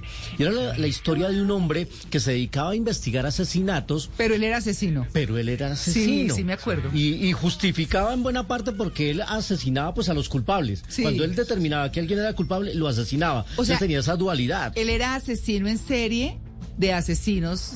de asesinos. De asesinos. Exactamente. El Robin Hood de los Sí, asesinos. Más, exactamente. Ya. Sí, sí, sí. Dexter, pues después de más de ocho años regresa Dexter en una nueva temporada en la plataforma de Paramount Plus y nosotros tuvimos la oportunidad de hablar con el protagonista, ¿Ah, con sí? Michael C. Hall y aquí lo tenemos hablando primero de por qué decidió después de ocho años retomar este papel de este asesino en Dexter. It was a combination of things. I think the fact that we assembled the team we did with Clyde Phillips, who originally was the Pues lo que nos dice Michael C. Hall para en Blue Jeans es que fue una combinación de varias cosas. El hecho de que pudieron juntar este equipo de trabajo con Clyde Phillips, que es el escritor original de las primeras cuatro temporadas, con Scott Reynolds y Marco Sega, que dirigió la mayoría de los capítulos, hizo que el productor y director y tenía esa idea del look de la serie se juntaran para volver y en esencia es una historia que emergía y que valía la pena volver a contar. Una historia que dependía de alguna forma del paso de estos años porque retoman justamente al personaje de Dexter después de casi una década. Le preguntamos también a Michael C. Hall qué tiene diferente esta serie porque pues el personaje ya ha madurado, tiene otro estilo de vida, ya no está en una gran ciudad, sino en un pequeño pueblo. Esto es lo que nos responde también aquí en En Blue Jeans. Um, yeah, I mean, is there anything that isn't different? You know, it's it's um, it's cold instead of hot. It's a small town instead of a big metropolis. It's um, Michael of the C. Holdo dice, bueno, sí, realmente todo es muy diferente. Hace frío, no hace calor como antes, es un pueblo pequeño y no una gran metrópolis. Visualmente esta temporada es diferente, se siente diferente. Él tiene un nombre distinto, pero todo el mundo sabe que es él. No ha estado matando en mucho tiempo, ha estado en un periodo de abstinencia, pero realmente todo el mundo sabe cómo es este personaje y la gente lo va a identificar fácilmente. Dexter ha estrenado en la plataforma de Paramount Plus y ese es mi recomendado hoy en la sección de series. Y ya puse en mi cuenta de arroba soy cinefanático eh, a propósito de eh, la columna hoy de Juan Carlos Solarte, las 10 cosas de que, no, ¿De que Harvey podemos aprender de? Javier Specter. Ahí ya la gente la puede consultar en arroba soy cinefanático. Información de series aquí en, en Blue Jeans, el programa más feliz de Blue.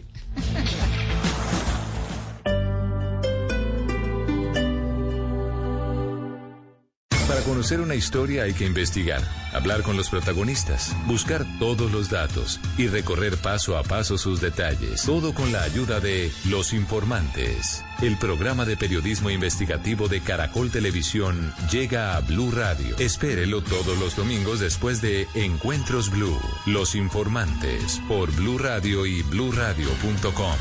La alternativa.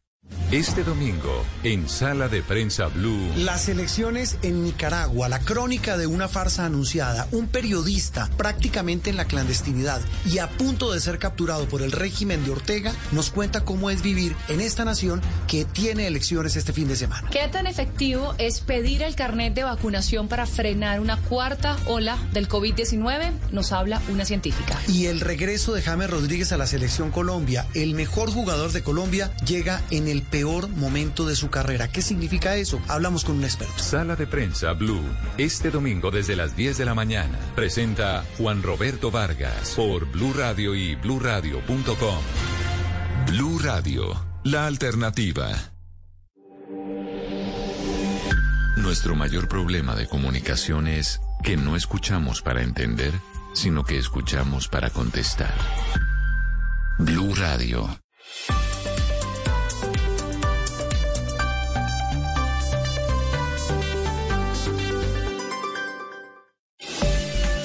Esta hora, Interrapidísimo entrega lo mejor de ti. En Blue Radio son las... En Colombia a las 8 y 34 de la mañana. Nos sentimos orgullosos de seguir entregando lo mejor de Colombia, su progreso. Somos la entrega de los que se sienten soñadores, los optimistas y también de los trabajadores, que con el tiempo lucharon por su independencia y lo lograron. Llevamos 32 años entregando lo mejor de los colombianos en cada rincón del país. y no pares de sonreír. Es la esencia de nuestro país. Inter, rapidísimo, entregamos lo mejor de ti. Somos un país a prueba de todo. Aunque la pandemia trató de debilitarnos, los titanes han sido imparables. Este país es de titanes que educan, que cuidan el ambiente, innovan y dan lo mejor de ellos para sanar. Los titanes ya fueron nominados. Vota por ellos en www.titanescaracol.com. Titanes Caracol con el apoyo de Enel, Salud, Chevrolet y Essentia. Un país a prueba de todo. Hello, jeans. Helping the semanas para estar en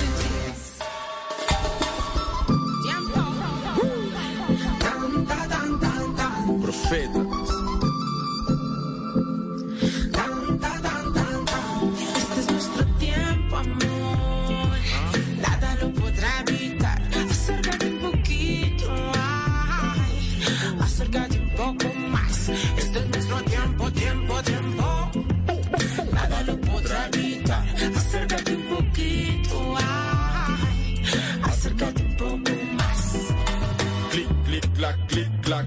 Es nuestro momento, baby, one more time. You heard? Clic, clic, clac, clic, clac. Por fin se acabó la espera. Clic, clic, clac, clic, clac. Cuando estamos juntos todo se descontrola, la la. Clic, clic, clac, clic, clac. Cuánto me gusta y me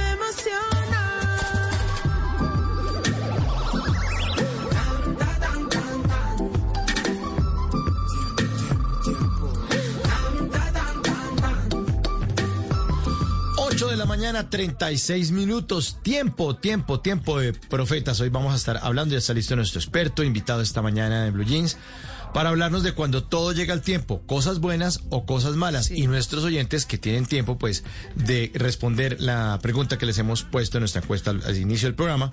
La pregunta es simple, o yo no sé si es profunda más bien. ¿Cree usted que las cosas buenas o malas llegan todas al tiempo? Pues nuestros oyentes dicen, sí es cierto, 49%, no, no lo creo, 51%. Ahí están. Y las opiniones. Dice Hans der Kluge, dice, ninguna de las dos. Eh, aplico la frase, no hay que confundir la mala administración con el destino. Bueno, está, dice, y obvio, aplica para la buena. No hay que confundir la mala administración con el destino. Bueno, vamos a ver eh, con nuestro invitado esta mañana. Eh, nuestro experto pues va a aclararnos todas estas inquietudes en esta mañana de en Blue Jeans. Por ahora tenemos tiempo para escuchar a los grandes, a profetas en, en Blue Jeans. Clic, clic, clac, clic, clac. Es nuestro momento, baby, one more time. You heard? Clic, clic, clac, clic, clac. Por fin se acabó la espera. Clic, clic, clac, clic, clac. Cuando estamos juntos todo se descontrola, la la. Clic, clic, clac, clic, clac. Cuánto me gusta y me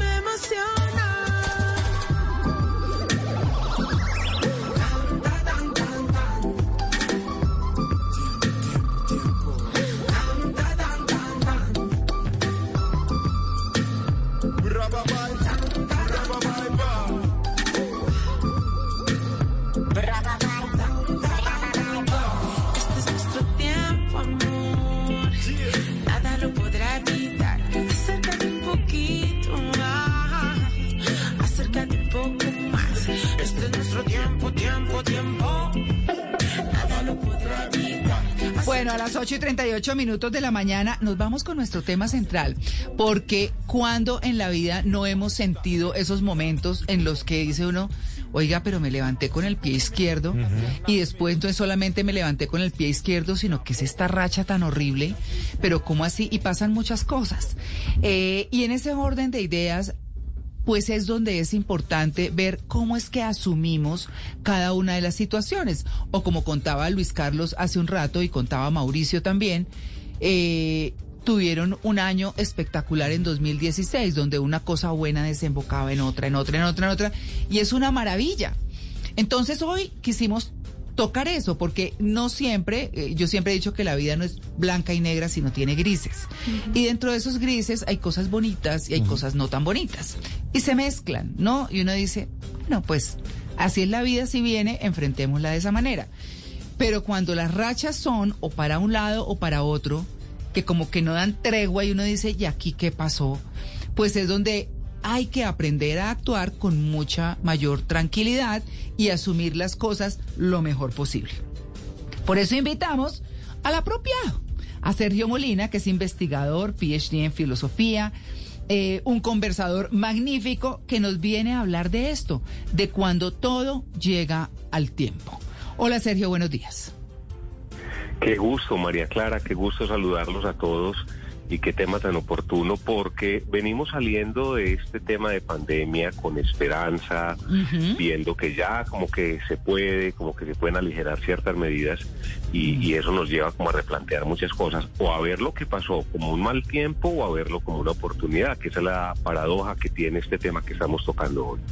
Claro, por supuesto. Bueno, eh, digamos que empecemos como por lo harto, ¿no? Eh, para empezar a aprender a manejar lo que debemos eh, mirar como una oportunidad, diría yo, ¿no? Diría yo. Cuando una persona, por ejemplo, eh, perdió el trabajo, se le murió un familiar, alguien muy cercano, eh, lo robaron, bueno, toda una cantidad de cosas, y uno dice, paremos un momento, aquí qué pasó.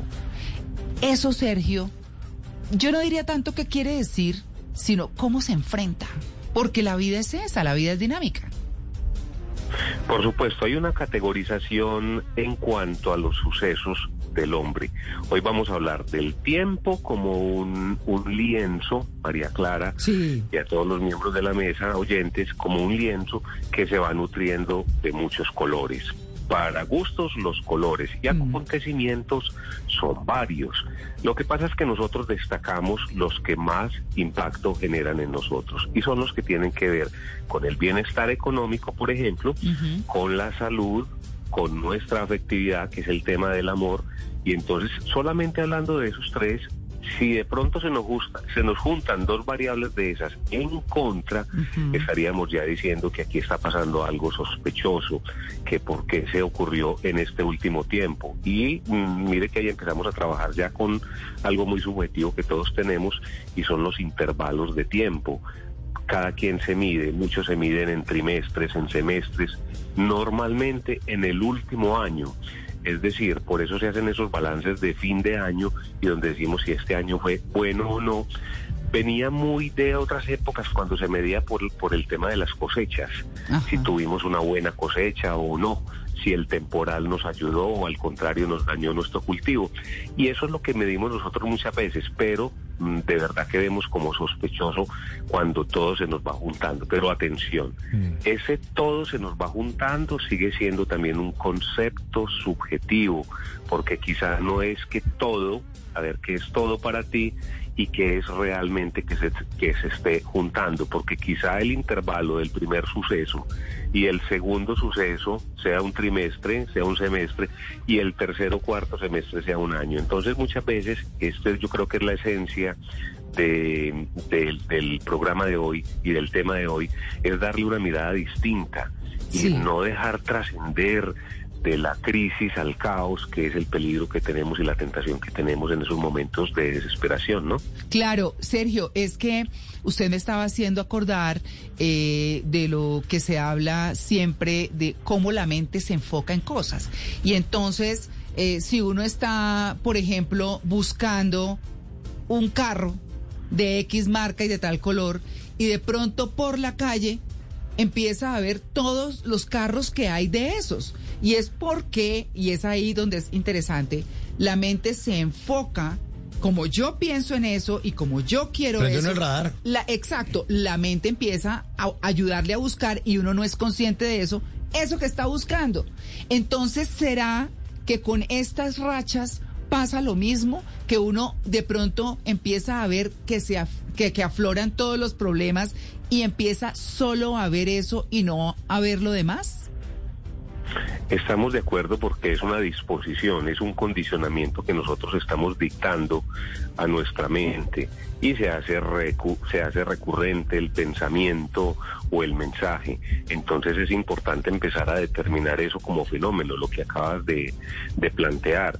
Como muchas veces nos enfocamos en algo que puede ser peligroso y esa es el- el- la reacción que tiene el ser humano, lo que lo amenace va a ser detectado a tiempo. O cuando tengo un plan, eh, algo que implica un gran cambio, adquirir un carro, cambiar de domicilio, ese tipo de cosas, eh, normalmente como es una inversión grande, hace que el cuerpo se active, la mente se active y la atención se active a fijarse qué hay alrededor. El alrededor te sirve para medir y una vez mides las cosas tú puedes tener una disonancia cognitiva que te dice si eso fue bueno o si fue malo. Normalmente la disonancia te plantea otras posibilidades y te dice qué tal si ese carro lo hubieras comprado de otro color o de otra marca. Esa es la duda que nos queda a muchos luego de haber comprado algo. Pero retornando al tema de, de lo que son los hechos y las rachas, que digo de paso es una palabra muy, muy usada por nosotros. Estoy pasando por una racha. Sí. Estoy pasando por una época, se me juntaron todas, son expresiones muy populares Sí. que incluso si tú no las reconoces, alguien por ahí te la sugiere y te dice, oye, pero, pero vienes como mal en el último año, porque Cultural. además de perder tu empleo, la, la, la y la, la, la. Sí. Exactamente. Entonces el asunto es no entenderlo como producto del destino, es simplemente entender una circunstancia Mm. como viene. Eso nosotros lo determinamos hay veces en, en- hay veces no siempre en filosofía como fenomenología, como algo, como un fenómeno que se da y no hay que ponerle ni más ni menos. Y es la invitación que yo hago porque las personas que yo normalmente frecuento para hacer investigación me plantean esa situación y me dicen, vengo en una racha y no sé qué pasó, Eh, creen en números pares, impares, entonces tenemos la posibilidad como de irnos a la superstición o al número o quizá al año o al calendario de otra cultura para empezar a explicar y a justificar qué es lo que está pasando. Sergio, eh, ¿en qué momento debemos empezar a, a luchar contra eso que es tan cultural que... De hecho, en los textos bíblicos uno ya lo encuentra, los siete años de las vacas flacas, y los siete años de las vacas gordas.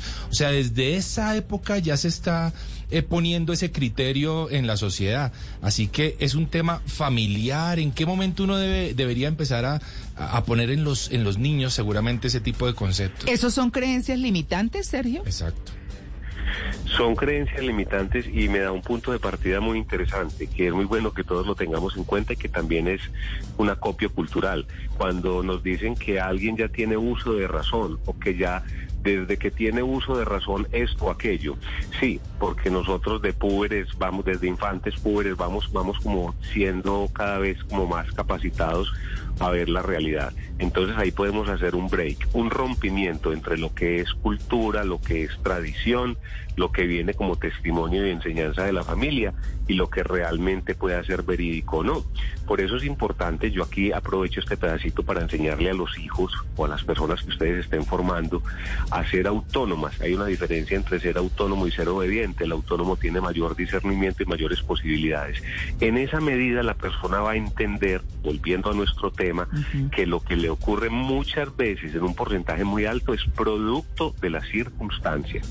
Entonces hay situaciones que son exógenas y endógenas. Si se acabó el empleo porque se acabó la empresa, yo ahí tengo una explicación. Y se le acabó el empleo a muchas personas que trabajaban conmigo en esa empresa. Luego es una circunstancia que yo llevo, debo discernir apropiadamente. Es decir, no te lo tomes a personal que aquí todos fuimos despedidos. Por ponerte un gran ejemplo de, de lo que más pasa, que normalmente se mide en términos económicos. La salud, igual, si yo no me he cuidado voy a tener un desgaste seguramente. Ahora, ¿qué puedo hacer con la enfermedad como oportunidad? Siempre hay un elemento aquí María Clara, que hemos conversado, que es el tema de la esperanza. Sí, señor. Y es un tema fascinante porque casi que todos, ante esa circunstancia, les queda por allá una lucecita pequeñita donde puede esperar. Y fíjense, les digo, esperanza y tiempo van de la mano. Esperanza igual esperar. Normalmente tenemos eso. Por supuesto que si el entorno es agreste, nosotros nos vamos sintiendo como de alguna manera, eh, no sé, pesimistas, aparece pues la parte nuestra negativa. Y bueno, lo importante es detectarla. Aquí les hago yo llamado a, otro, a otra expresión que siempre utilizo de conciencia, el llamado consciente para decir, cuidado, que esta circunstancia que estoy viviendo no es producto, sino de un tema exógeno, o sea, de afuera, no lo produje yo. Y tampoco trascendental, es decir, no vamos a decir que es algo por allá producto del destino o de que algún día salí y cruzar el gato negro a la izquierda o a la derecha. Sí, me levanté con, con- con la pierna izquierda. Pero, Sergio, cuando hay una sucesión de estas circunstancias, cuando hay una cadena de estas circunstancias que no son favorables y uno intenta mantener esa esperanza y uno intenta mantener ese positivismo, ¿no termina uno siendo a veces un optimista desbordado tipo Flanders, el de los Simpson, que le pasa de todo y, y- él para todo es, no, pues per, per- perfe- perfectirijillo. Y, y eso a veces lo nubla también de la realidad, uno ser tan optimista en medio de toda la desgracia que lo rodea. Cuál sería el punto medio y es muy interesante porque eh, se da el caso de segregación y la segregación o el bullying que llamamos muchas veces en los colegios se nos da también en estos círculos de, trabajo, en estos círculos pequeños de amigos, amigas, donde una característica nuestra queda en contravía de los demás. Es cierto, cuando vemos la lluvia y, y la lluvia, a mí me pasó, me acuerdo que algún día dije, qué bonita esta lluvia, esto va a refrescar las, los árboles y es muy propio. Y alguien me dijo, tú has pensado en los campesinos que están arriba y que seguramente se les va a venir la montaña. Yo, yo quedé, yo quedé como en un punto medio entre, bueno, sí, ¿será que debo considerar los dos acontecimientos? El de la hidratación y el riego de los árboles, pero también la circunstancia del otro. Me sonó agua fiestas el que me hizo el comentario. Pero entonces el asunto es siempre, siempre buscar el punto real, el punto real y el punto medio, porque si no vamos a estar cayendo también en ese optimismo que nos hace teñir todo de rosa, incluso nos hace esperar lo que no vendrá. Atención. Ah. Eh, porque nos no quedamos en, en que esto va a cambiar y tranquilos, Sí. nos quedamos con esa. No, a ver, de lo que va a cambiar, yo qué puedo hacer, es decir, qué depende de mí, qué es acto propio y qué es acto de otros, o que no va a ser acto de nosotros, sino que tendremos que esperar a que amaine quizá una lluvia o un huracán. Sí. Sergio, buenos días. Hablemos de eso que usted está diciendo, que depende de mí. Y Aristóteles decía que los hábitos pueden ser virtudes o vicios. Y resulta que a veces sí puede ser una circunstancia o varias la que nos lleve o las que nos lleven a tener una mala racha. Pero a veces se trata de hábitos que tenemos, ya sean buenos o sean malos, que nos llevaron a ese momento y tal vez no nos damos cuenta, sino que decimos, no, es que fue culpa de mi jefe, fue culpa de mi hermano, de mi amiga, de la vecina, pero no nos damos cuenta de que también puede ser culpa de nosotros. Qué rico escucharte, Male. Sí, es que muchas veces está la característica nuestra y cito una una que va en contravía mucho de la de lo que es eh, socializar, el relacionamiento y tiene que ver con la imprudencia. El sincerote o el que es imprudente y, y va diciendo las cosas como, como le vienen a la mente y no hace un cálculo, no mide, pues por supuesto que va a tener eh, a toda la gente en contravía. Finalmente no lo terminarán invitando a, a su grupo de reunión. Entonces, bien lo decía Aristóteles, ¿cómo me cultivo de forma que también las cosas sean favorables a mí? Es decir, por supuesto que hay un, un comportamiento que hace que yo no atraiga lo negativo. Eh, ocurre mucho con el tema de la ley o de la norma. Pues por supuesto que si asumo una conducta que va pegada a la ley o a la norma, seguramente no voy a tener en contravía lo que es la sanción por infringir la ley o por infringir la norma. Eh, me- haces acordar también de un concepto, en este caso de San, de San Agustín, cuando decía, si no me preguntan qué es el tiempo, creo que yo lo sé, pero si me lo preguntan no sé cómo explicarlo. Claro. Es porque pocas veces caemos en cuenta de lo que somos como circunstancia. Ahorita les dije que yo siempre hablaba de tiempo y lo juntaba con esperanza y con su palabra mayor que es esperar, palabra que no nos, o al menos acto que no nos, no nos enseñaron. Sí. Pero también llama la atención cómo mm, olvidamos las circunstancias, es decir, nosotros provocamos las circunstancias, muchas circunstancias son provocadas por nosotros. Ahí ya la palabra mal sería el acto, o sea, como acto, qué actos tenemos, Sergio. cuál es mi característica. Y digamos, ¿cómo haríamos entonces para volver esas rachas malas en rachas buenas? Yo sé que no se puede hacer como un switch, pero ¿cómo podríamos polarizar eso, voltear el buñuelito para que se dore por el otro lado y nos vaya mejor? No, fíjate que sí, el ejemplo del switch eh, me viene bien, porque el asunto es de stop, el asunto es de parar, el asunto es de detenerse. Ah. Y si no lo ha hecho, no lo haces tú porque no tienes ese hábito, porque no tienes ese cultivo de mirar las cosas suceso a suceso, no por sumatoria, eh, ojalá lo hiciera alguien a tu alrededor. En la medida en que alguien, y esa es la labor nuestra, la labor que tenemos nosotros, todos los oyentes, eh, en este momento, si podemos intervenir alguna vez en una situación, en una circunstancia adversa de una persona, es quizá en esa, de decirle, venga, vamos a detener el tiempo y sobre todo vamos a actuar. Actuar en beneficio y actuar virtuosamente. Me gustó la, la traer a colación a Aristóteles. ¿Por qué? Porque ante un hecho negativo, y vamos a citar el más común donde todo se vuelve un caos, o una mala noticia por salud para un miembro de la familia o el deceso de un miembro de la familia. La pregunta del que quiere ayudar es, ¿qué hay que hacer? Es decir, trabajemos en lo inmediato. Hay veces se vuelven incluso cosas logísticas. ¿Yo cómo puedo ayudar? Y posteriormente empecemos a trabajar sobre la versión de lo que ocurrió. Pero lo hacemos rápidamente, incluso puede ser casi que simultáneo, pero ¿cómo yo priorizo? Hay algo muy interesante en ese stop y en ese switch. Ese switch me permite priorizar. Eh, alguna vez hablábamos eh, sobre el tema de lo que ocurre el caos en urgencias o el caos que puede tener un operador de una torre de control y cómo logra priorizar y tener definido qué empieza a atender primero. Un urgentólogo no es que sea insensible, un urgentólogo prioriza, da órdenes totalmente puntuales, asertivas, medibles y que contribuyan. Entonces es mantener esa calma que no es fingida. Me gusta mucho lo que más le decía ahorita, es cómo me cultivo en ese tipo de contingencias. O sea, yo cómo puedo salir al paso de la contingencia. Y atención, la contingencia seguirá siendo eso. Me preocupa cuando una persona tiene una sumatoria de contingencias. Ahí sí entraríamos a mirar cómo está observando la vida. Yo no creo en esa mala racha.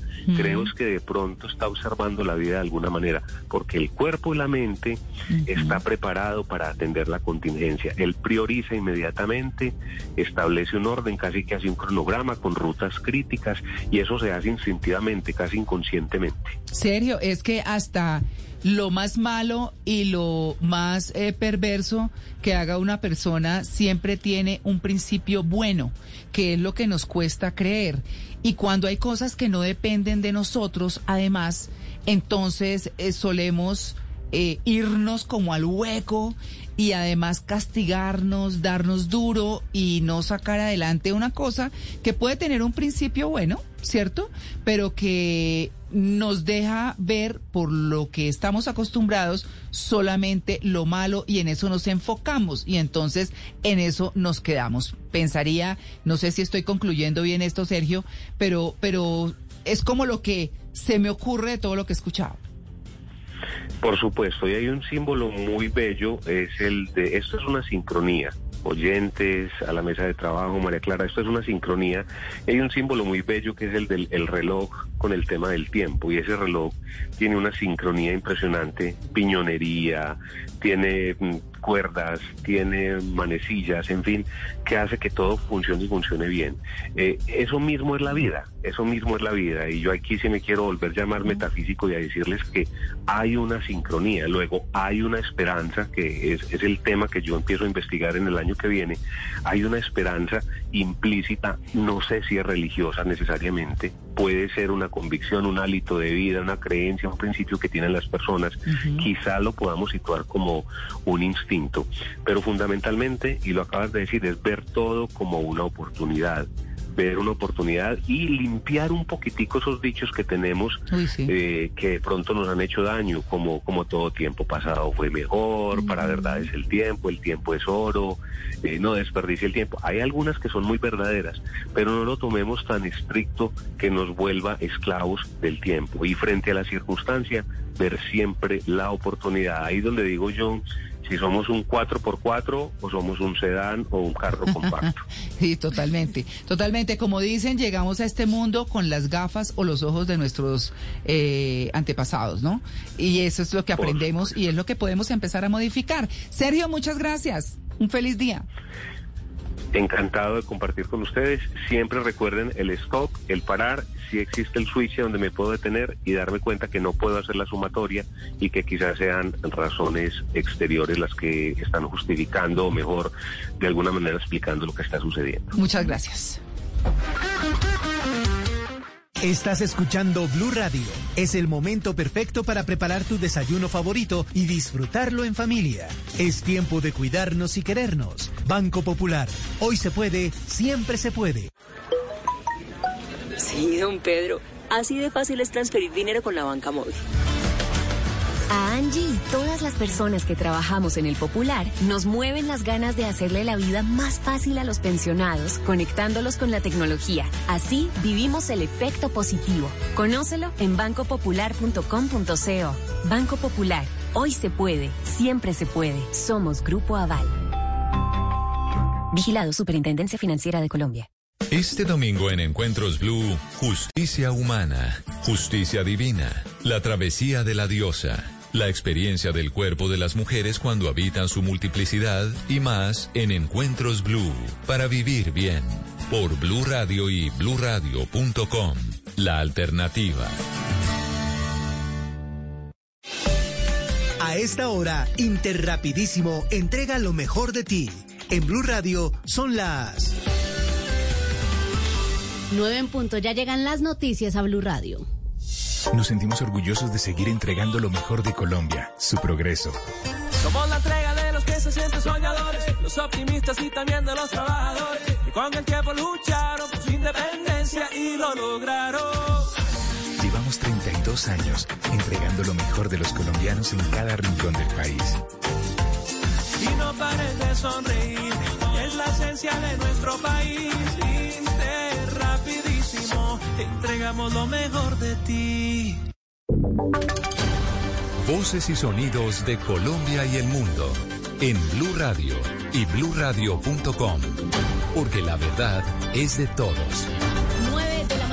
Minuto. Bienvenidos a esta actualización de las noticias más importantes de Colombia y del mundo. Arrancamos precisamente con noticias internacionales. Vamos a hablar de la oposición en Nicaragua, que está denunciando que al menos nueve líderes críticos del gobierno fueron detenidos por la Policía Nacional antes del inicio de las elecciones de este domingo, en las que el presidente Daniel Ortega busca una nueva reelección.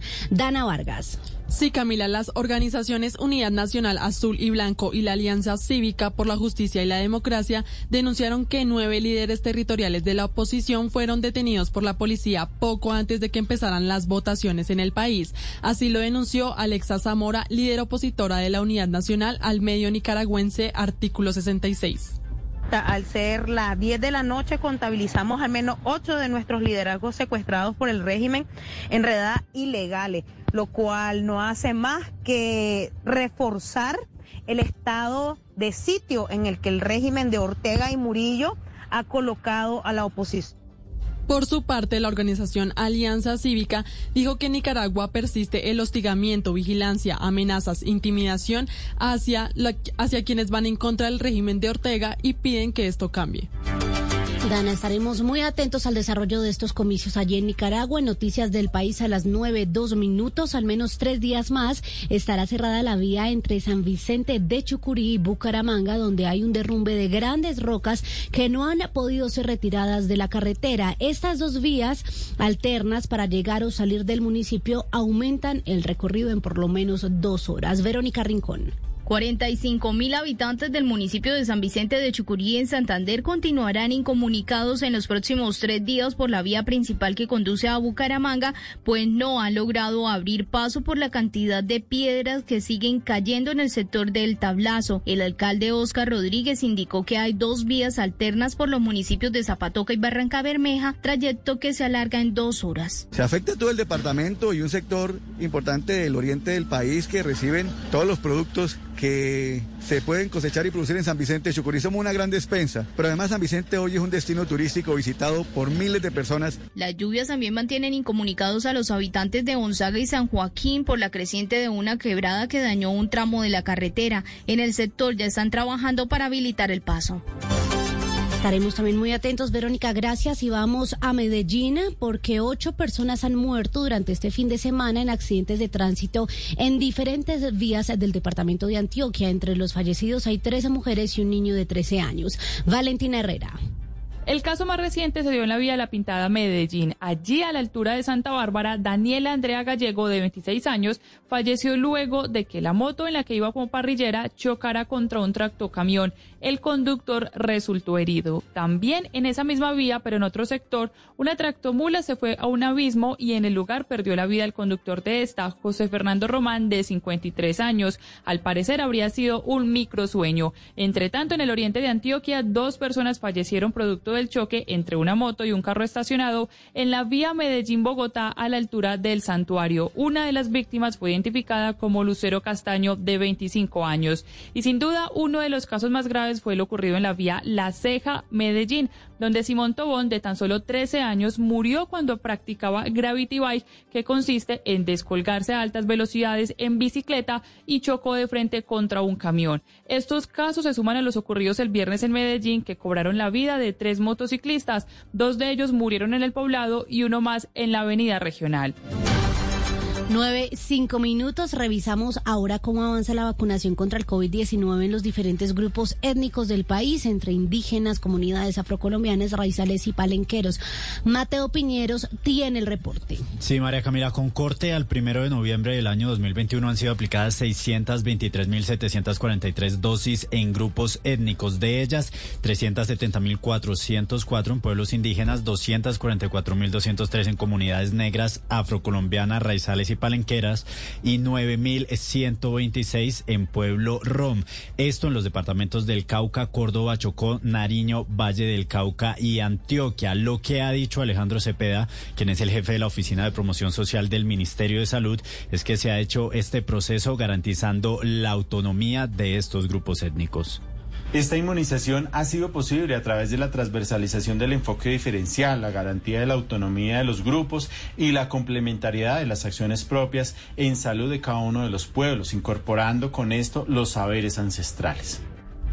María Camila, y es que el Ministerio de Salud viene desarrollando acciones diferenciales dirigidas a garantizar el acceso a la vacunación para la población étnica en todo el país. Mateo, gracias. Hablamos ahora de los deportes en Blue Radio. La selección de Paraguay, segundo rival de Colombia en esta fecha de eliminatorias, ya comenzó su preparación en Asunción. Sebastián Vargas.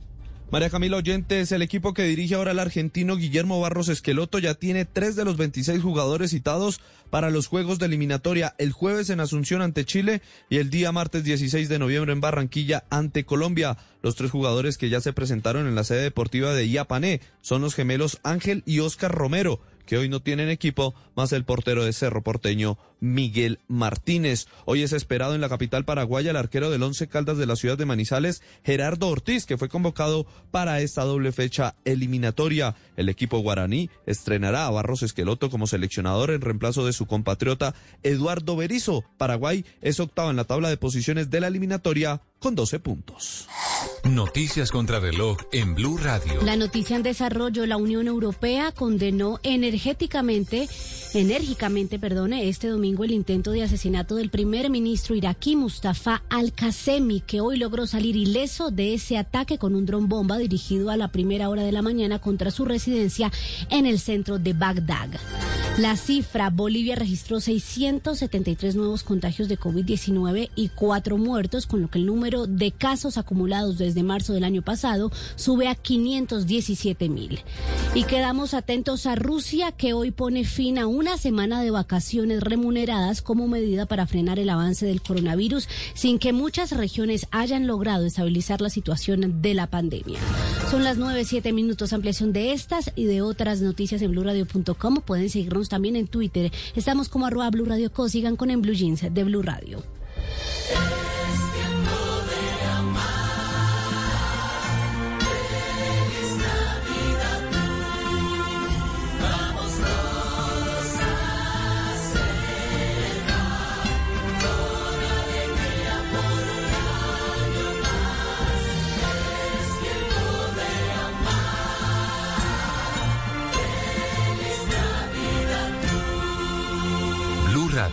La alternativa. Amar o ser amado. Se dice que cuando amas, Lo das todo. Le dices lo rica que quedó esa arepa de lomito de cerdo con guacamole.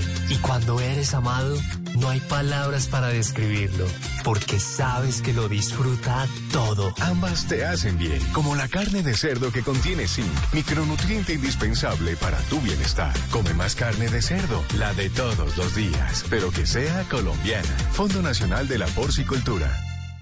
Este domingo, en Sala de Prensa Blue. Las elecciones en Nicaragua, la crónica de una farsa anunciada, un periodista prácticamente en la clandestinidad y a punto de ser capturado por el régimen de Ortega, nos cuenta cómo es vivir en esta nación que tiene elecciones este fin de semana. ¿Qué tan efectivo es pedir el carnet de vacunación para frenar una cuarta ola del COVID-19? Nos habla una científica. Y el regreso de James Rodríguez a la selección Colombia, el mejor jugador de Colombia, llega en el peor momento de su carrera. ¿Qué significa eso? Hablamos con un experto. Sala de Prensa Blue.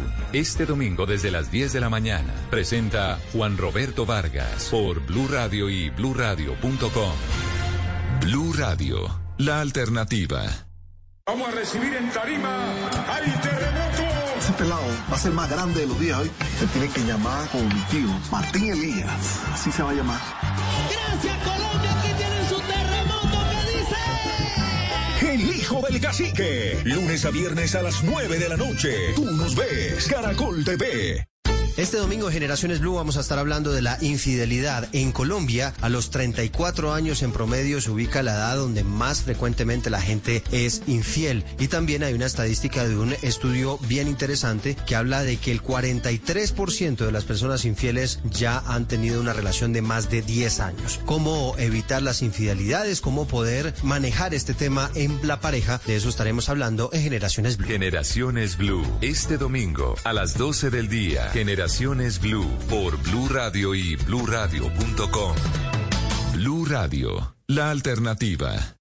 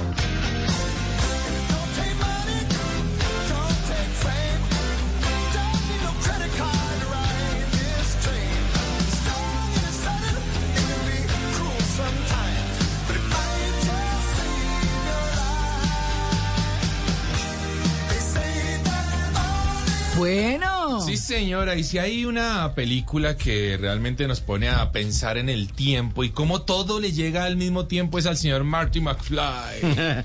Qué buena Claro. película es Volver al Futuro. Muy y esta canción de He Lewis and the News del año 85 que fue compuesta, Luis, que usted me corrige, para la película, ¿no? Sí, fue compuesta específicamente para esa primera parte de Volver al Futuro de Huey Lewis and the News, que además tiene una, Huey Lewis, el líder de la banda, tiene una pequeña participación en la Claro, película. sí. Hay como uno de los profesores en una audición Sí, eh, que es en, el que en lo la critica escuela. y además no lo deja pasar. ¿Ah, sí? ¿Es él? Es él y le dice que no, no, usted no sirve para con gafas y con una chaqueta de cuadros, no mal. Él mismo participa.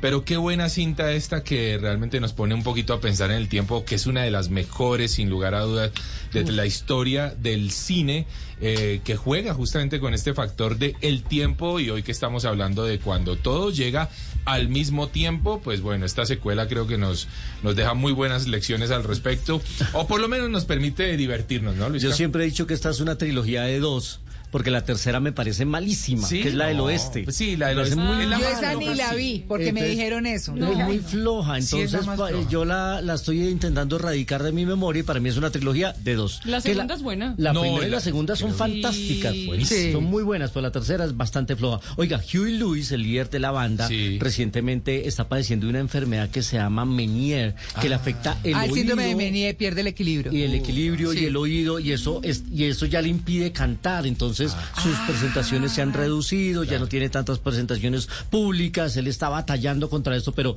pero está quejado recientemente Huey Lewis de este tema Y eso es una cosa que va y vuelve, va y vuelve. Sí. y no es eh, regresivo Sí. Ya va a ser muy difícil volver a verlo en su plenitud a Huey el Bueno, y es que los años no llegan solos, ¿no? Y para todo el elenco ha sido pesado. Recordemos, ¿cómo es que se llama el actor? Michael Eh, J. Fox. Fox. Pues por supuesto que es. Parkinson. Sí, difícil, difícil. Pero bueno, los años no llegan solos, pero es divino Pero, poder usted- ver esta usted- película y recordarlos así, ¿no? Sí. ¿Qué, Mauro? ¿Ustedes se acuerdan que Hello and Daniels tenía una canción que se llama I Want a New Drug, que era una clásico de los Sí, años 80? sí, pues sí, sí. ahorita con, con esta edad ahora sí va a necesitar una nueva droga. Le Sí. cayó como anillo al dedo Sí, el título de su canción. Sí, señor. Y de hecho esa I Wanna New Drug tuvo una- en algún momento una disputa legal con Ray Parker Jr. porque el arranque era igualito al de Cazafantasmas. Sí, sí, es cierto. Ah, empezaba muy parecido, entonces copia. tuvieron una disputa legal por ese lado. Bueno, ahí está, a las 9, 9 y 15, sí, ya 9 y 15 de la mañana. Muy buena musiquita para nuestros oyentes.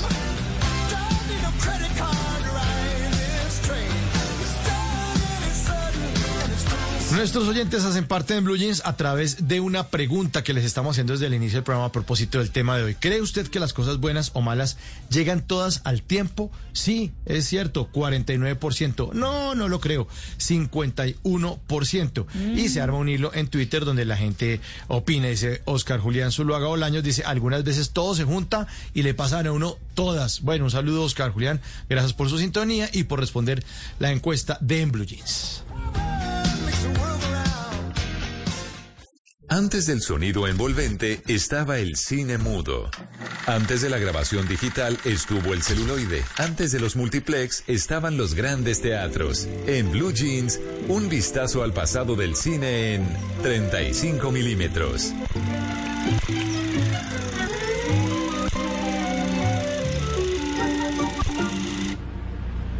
Ever see a Sunday smile? Sunday smile. You, you're the one. You make it all worthwhile. Vanilla swirls with ice Este era un comercial que aparecía en la televisión de los Estados Unidos por allá en la década de los 70 con varios niños comiendo helado, el famoso Sunday de McDonald's, que es una Ah, delicia, qué rico. Sí. Oiga, me antojé de un helado. Sí, Pero y una de las protagonistas de este comercial era una linda rubia, pequeñita, hermosa, simpática, que se llamaba Dana Plato. Ah, pero claro, Claro. que además después tuvo problemas De legales y eso todo. vamos a hablar, porque justamente hoy 35 milímetros, que es domingo de efemérides, Dana Plato nació un 7 de noviembre de 1964 como Dana Michelle Plato. Si algunos de nuestros oyentes no saben de quién le estamos hablando, esto les puede refrescar la memoria. Now the world don't move Qué buena serie. Ah, era. por blanco y negro. Blanco y negro. Blanco y negro. Sí. Claro, Mao, blanco y negro, una de las ¿De qué series- estás hablando, Willy? ¿De qué estás hablando? ¿De qué Bueno, estás él se Mao? murió, ¿no? ¿Quién? El chiquitín. Eh, El que era como Gary Coleman, sí. Gary Coleman, sí. Y eh, Todd Bridges eh, tuvo también problemas. Problemas, uy, sí, estuvo en la cárcel. Que era Willy, justamente. Era Willy, Eh, ay, todos sí. tuvieron problemas. Sí, pues sí. Dana Plato llegó a esta serie para ser Kimberly Drummond, que era la hija del señor Drummond, que adopta a estos dos niños negros de Harlem. Se Mm. Los lleva a vivir a su penthouse en un rascacielo. Y nos enseñaba muchas cosas de tolerancia, porque este Mm. hombre, que era un hombre blanco, rubio, millonario, se llevó dos niños pobres a vivir convivir con él, enfrentando muchos prejuicios, pero una serie divertidísima. Ay, sí, era muy buena. Muy, muy, muy buena. Y La protagonista femenina era esta chica Kimberly, que era muy bella, pero ya durante la serie ella empezó a tener problemas de drogadicción. ¿Ah, sí? Ya durante la serie ella empezó a explorar esto y tuvo realmente muchos problemas. Cuando ella se retira de Blanco y Negro, empezó a trabajar en películas independientes, empezó a salir en, en- en películas serie B, nadie la contrataba porque todo el mundo la identificaba. ¿Ella hizo hasta porno o no? Justamente, ella Ajá. terminó haciendo películas para adultos, películas porno, Sí. adicta a las drogas. eh, eh, y terminó muriendo a los 34 años de Ay, una sobredosis. sí, sí, claro. Súper joven.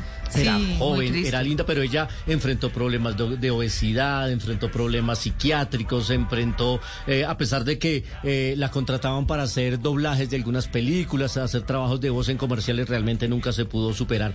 Ella nació en eh, Maywood, California, y fue hija de una madre adolescente que de hecho ya estaba criando un niño de 18 años, y entonces la entregó en adopción, y, y los, y los padres que la adoptaron fueron los que la llevaban a audiciones y la que la metieron en este mundo del espectáculo. La verdad fue muy triste la- el, el- el final de la carrera de Dana Plato, que terminó, como decía María Clara, haciendo porno eh, para lograr reunir dinero para sus adicciones y murió de una sobredosis de medicamentos recetados a los 34 años, un 8 de mayo de 1999. Qué triste para esta mujer que era además muy linda. Dana Plato Sí. era esa adolescente, Claro. eh, eh, eh, como decía Mauricio, esa que uno invita a tomar onces a la casa, la niña Sí. linda. Sí, Karenovia.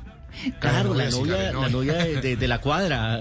Sí. Era muy bella Ana Plato. Pues hoy recordamos a esta mujer de final muy, muy, tráfico, muy trágico en esta serie maravillosa de los eh, 70s y 80s. Bueno, eh, se hizo en los Estados Unidos por ahí en el 78, pero aquí la vimos unos años después cuando llegaba la, la televisión a nuestro país, que teníamos dos, sol- dos canales nada Sí, más. ¿Cómo nos divertíamos Sí. de rico con solo dos Sí, canales? Claro. Y sonaba, pues no, era y lo que había. sí. Sí. Sonaba esa canción que usted puso ahí, Luisca, y uno gritaba, ¡Empezó! ¡Mami! ¡Empezó! ¡Ya!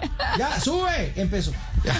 y uno cogía y se sentaba. Hablando de, ver. de Gary Coleman, que era el que hacía de Arnold, que, Sí. que tenía problemas de crecimiento, era un Sí. hombre de talla baja y era muy Sí. simpático en su niñez y juventud. De hecho, cuando hacía el papel ya tenía como 18 Sí, años. ya era grande. Eh, él murió el 28 de mayo del 2010, Gary Coleman.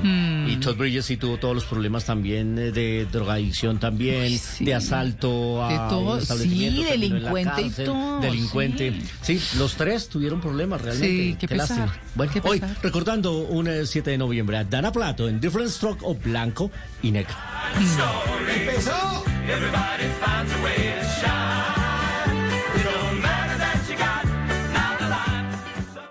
Más rico desayunar, donde se conversa con confianza, donde termina toda fiesta. Vamos al lugar más cálido de la casa. En Blue Jeans, vamos a la cocina. Bueno, ayer que estuvimos hablando del libro de Tulio, en Tulio recomienda, eh, les quedé viendo receta y dije, bueno, hoy se las doy. Y vamos a hacer una cosa, eh, o los invito a que sigan una receta que es muy rica y muy fácil además, porque ¿quién no ha comido ensalada rusa? Ay, Sí, riquísima. Claro, hay una variación que es una preparación, eh, digamos, eh, mucho más europea si se quiere, pero que es muy rica, que son las papas cocidas con salsa de huevo a las finas hierbas. Es la salsa de huevo es una salsa que se hace con crema de leche y con queso crema. Entonces no es con mayonesa como nosotros estamos acostumbrados.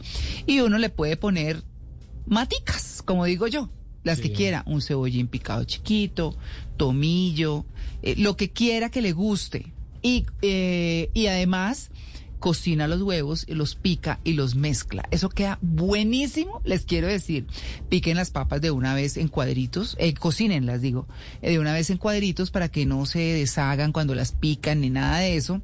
Y les quedan fantásticas. Eso es muy fácil. Si hoy tienen pereza de cocinar, hagan esto. Eh, la receta se llama así, papas cocidas con salsa de huevo a las finas hierbas. Y entonces acompañan una carnita asada, que sea fácil. Y se hacen un postre rico. Y hoy, mm, bueno, les recomiendo los de mi canal de YouTube, por supuesto, pero cojan unas brevas con arequipe y queso. Uy, qué O sea, compren la favor, arequipe, qué delicia. compren las, las brevas. Ay, oigan, lo que yo- Casi me sale otra cosa, Dios mío. Bueno, compran las brevas que las venden en almíbar. Compran el. Ay, Dios mío. No me hagan reír. Bueno, eh, el arequipe y queso. Doble crema o mozzarella. Y les queda. Y si quieren, lo calientan un poquitico. Y para tomar de sobremesa, ¿qué nos recomienda María? Un juguito de fresa. Yo no soy de, yo por lo menos en lo personal no tomo jugo. Yo dejé el jugo hace mucho tiempo porque pierde la fibra y tiene azúcar. Entonces, yo no satanizo el azúcar. Ustedes saben que yo siempre digo que el postrecito del domingo. Entonces, eh, pero yo sí los jugos los dejé porque yo prefiero comerme las frutas. Las mastico. Sí. A mí, por ejemplo, una mandarina, una naranja o inclusive una granadilla me quitan la sed comiéndome la fruta, Sí. por ejemplo. Y no comiendo tanta fruta porque también tienen Yo me estoy fructosa. acostumbrando mucho a tomar agua con las comidas porque Sí. me Está permite perfecto. seguir disfrutando el sabor de la comida y no modificarlo con la bebida. Pero ahora que usted hablaba de la ensaladilla y el huevo y la papa y la, me, me, me, me, me- me supo que había que acompañarlo con una cerveza. Mao. Uy, qué Ah, bueno. Ah, Sí, bueno. claro. Está bien. Eh, domingo. Un petaquito, un Sí. petaquito. No, pues es que usted sí ya es un petaco, óigalo. ¿Ah?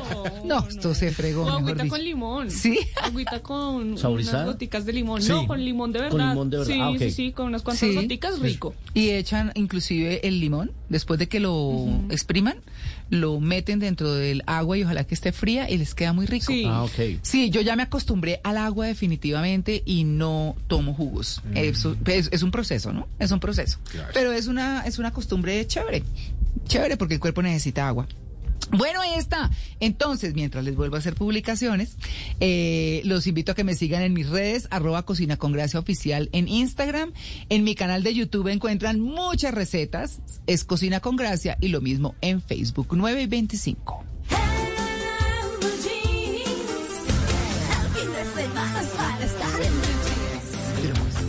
9 y 25 les traigo un mire lo que me encontré. Pues me encontré con una historia de cómo la heroína se usaba como remedio para la tos. Opa. Resulta que pocos años después de ser producida en un laboratorio por primera vez a finales del siglo XIX, la heroína fue el ingrediente principal de un remedio para la tos muy conocido.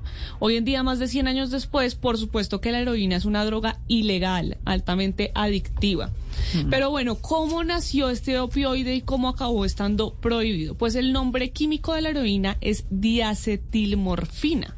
Y el reporte más antiguo de su descubrimiento data de 1874, cuando el químico inglés C.A.A. Wright la sintetizó a partir de la morfina en la Escuela de Medicina del Hospital St. Mary's de Londres. Y bueno, después de eso, esta sustancia se empezó a usar como un componente importante para el jarabe para la tos. Se usaba, por supuesto, en pequeñas cantidades.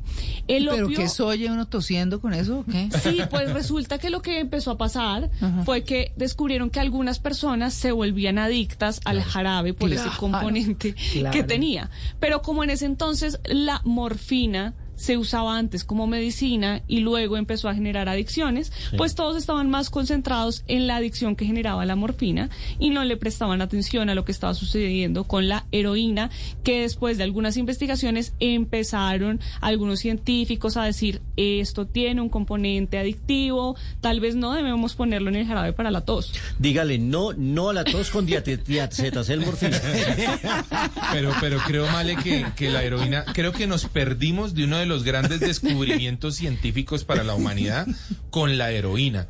Porque la heroína pudo haber segura, pudo haber sido seguramente una de las grandes eh, recursos para la medicina, pero se satanizó por a mediados de los años 50 y se politizó y entonces se convirtió en otra cosa completamente distinta, pero creo que la, la investigación iba muy bien. Sí, iba muy bien y en esa dosis que estaba en el jarabe, pocas personas eran las que generaban adicción. Sí. Además, la heroína demostró que calmaba la tos en pacientes con tuberculosis Sí. y además facilitaba el sueño para estas personas.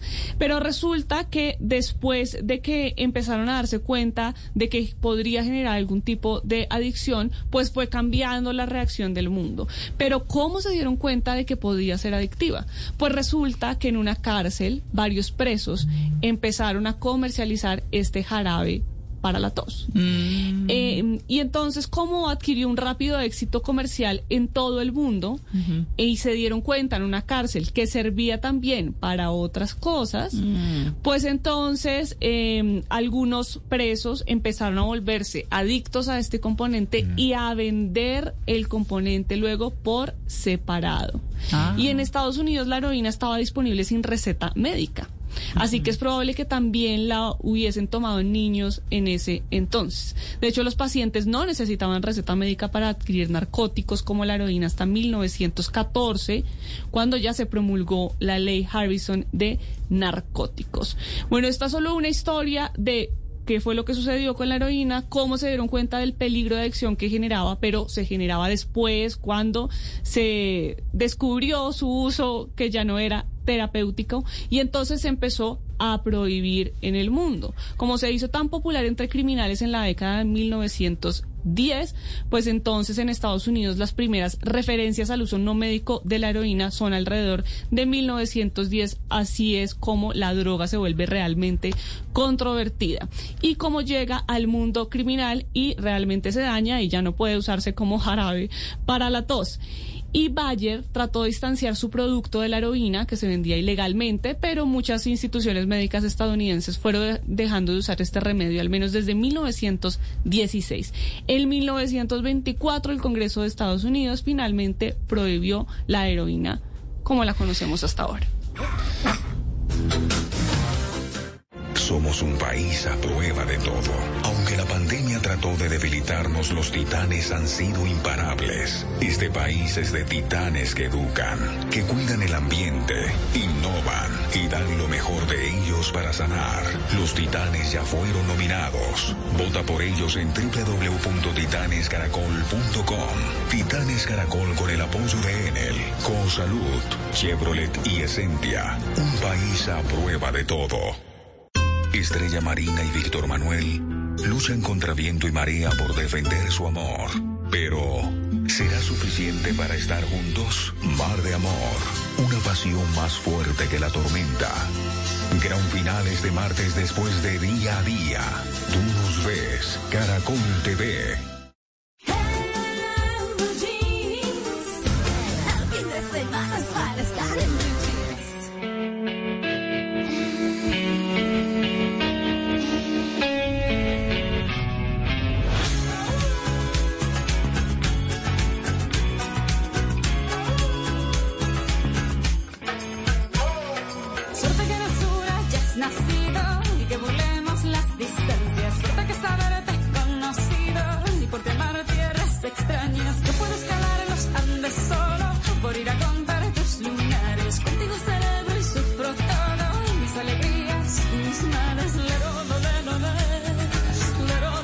Lo, le,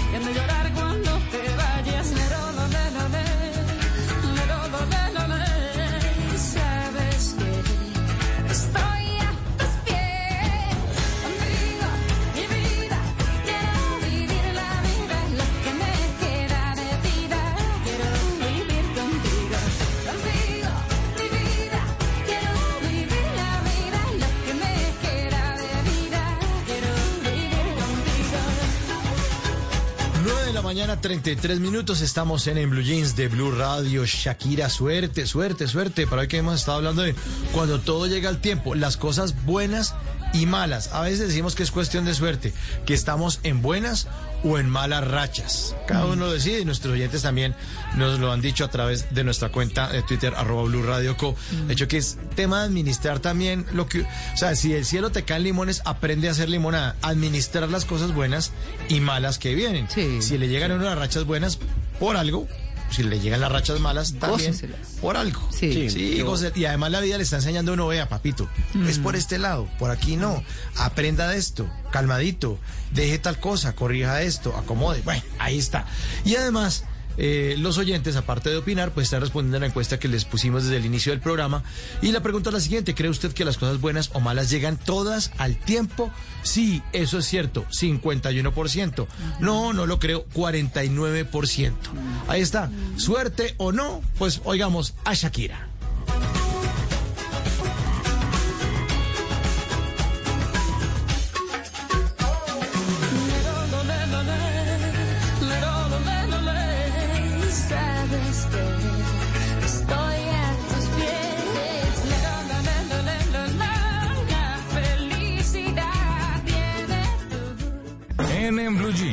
Esta es la máquina de la verdad.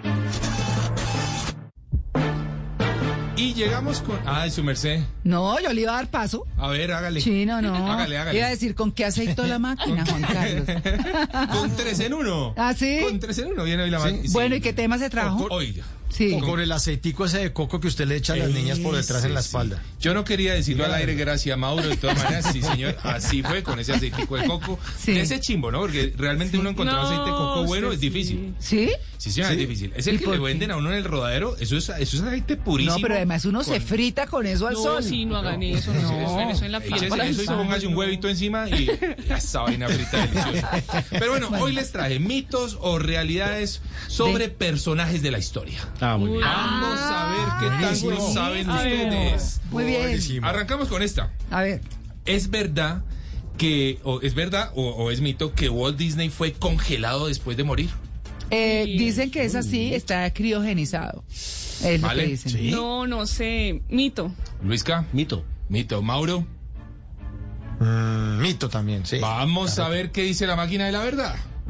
Es un mito. Ah, sí, yo había leído que estaba criogenizado. Yo también señor. había leído por Sí. ahí eso, pero pues no creo. Bueno, hablamos con Raúl Nieto, él es historiador y nos cuenta si esto, eh, o, o más bien, por qué es un mito. Mito, a ver, bueno. No, no es verdad. Su cuerpo fue cremado tres días después de su muerte en 1966 por un cáncer de pulmón. El mito nació casi que en el momento de su muerte, no sirvió mucho el hecho de que el funeral fuera muy privado y aparte de eso este mito creció aún más cuando el pintor catalán Salvador Dalí dijo varias veces en público que cuando muriera quería ser congelado como su amigo Walt Disney. ¿Ve? Es que era Dalí, porque le creían. A Dalí. Sí, yo también se me han corrido. Sí, señores, era un mito. A ver, cómo, pero a ver cómo les va con esta. A ver, a ver. Es A verdad. Que el pintor holandés, ¿verdad o mito? O, o mito Van que el pintor holandés Van Gogh se arrancó la oreja izquierda. Ay, yo no me acuerdo Es cuál verdad. oreja era. Es verdad. No se Sí, la arrancar se la cortó. Se Se la cortó. cortó, se la sí, cortó. no, se- arrancar no, se la bueno, cortó. entonces se la cortó, dice su merced. Male también, Sí, Luisca. Sí, se la, cortó. ¿La derecha o la izquierda? Es que eh, estoy con la dudando. izquierda. Y eh, Mauro, ¿se la cortó o no se la cortó? Se la cortó, pero creo que es la derecha. Ahí está la Bueno, cascarita, creo. veamos qué dice la máquina de la verdad. Es un mito. Ay, todos mal, todos mal. Vamos a ver qué dice. Yo, no, yo quiero escuchar, espere, porque es que ese es mi pintor, ¿no? Un momentico, Ponle- escucho la máquina. Escuchemos, escuchemos a Raúl Nieto.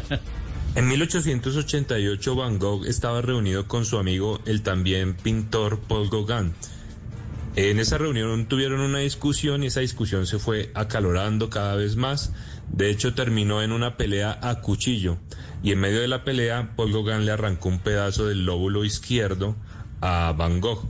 Cuando llegó la policía, Van Gogh decidió proteger a su amigo y dijo que él mismo se había mutilado parte de su oreja. Eso fue lo que sucedió. Ah, claro, lo que pasa, no, no, qué además, amigazos. Qué no, buen claro, amigo no, Gauguin. además lo que pasa es que Van Gogh era un tipo tan absolutamente depresivo, Sí. tímido, se la montaba todo el mundo. De hecho, acuérdense que hace poco les conté que salió una teoría en la que dice que él fue realmente envenenado, fue asesinado y no que se suicidó ni nada por ¿puede el ser? estilo. Se murió muy joven. Tiene fama de haber sido muy sucio y muy abandonado. Él. Eh, y, y la verdad es que eh, tuvo una vida muy triste, o sea, demasiado Sí. triste. Entonces, yo conozco ese autorretrato. Yo por eso decía, ¿cómo no puede ser cierto? Sí, yo conozco sí. el autor. Sí, Claro, estu- claro. estuvo, estuvo- bueno, cuando lo conocí estaba en el Metropolitano en Nueva York. Entonces yo, con una especie yo conozco de casa en la oreja. Tres de los autorretratos de... de Pero vea que fue una sacada de piedra que le sacó, que le hizo Van Gogh a, a Gauguin y Gauguin con un cuchillo le rajó un pedazo. Mm, qué Hay, amigazo, en hay serio. una película que recientemente hizo William Defoe haciendo de Van Gogh que la encuentran en Amazon Prime Video. Sí, ¿cómo se que llama? Se llama En la puerta de la eternidad, Van Gogh. Ay, no, la voy a Ah, y, y el gran William Defoe hace de Van Gogh. Es un Bueno. gran papel, estuvo nominado al Oscar por ese papel. En la puerta de la eternidad. Sí, la encuentran en Prime Video. Bueno, no se me Ah, distraigan, perdón. no se me distraigan Ah, que no, les queda pero una más. anotar. Eso sí también. Les, les queda una más. A ver, esta es una de las grandes frases de la historia. Mm. Eh, Ajá. a propósito de Julio César, que dice en el... eh, diga, Mauro. Juanca. ¿Qué hubo? No, una en paréntesis, que, que, que es que Van Gogh me dice, confirma aquí por interno, Sí. que Van Gogh estaba enamorado de Gauguin, que por eso fue la pelea. Puede ser, sí. No, es que eh, Altamente probable. Lo que pasa es que sí, eh, lo que se sugiere, lo que sugiere la historia era que él tendía- tenía tendencias homosexuales y de hecho vivió sus últimos años de vida en el, en el sur de Francia, Sí. eh, porque siempre estuvo persiguiendo a, a quien fuera como su protector de alguna manera allá. Él se fue persiguiendo el amor y no le fue nada Uy, bien. ustedes son buenos para el chisme, ¿no? No, eso pero La es historia, historia. chino. La historia Sí. universal. La historia, Nos, sí. nos gusta para nada, sordos. Como Gogh. Además es que en esa sordos, época, sí. acuérdense que Van Gogh es postimpresionista. Gauguin es era mayor que Van Gogh Sí. y, esta- y y digamos que era de los impresionistas.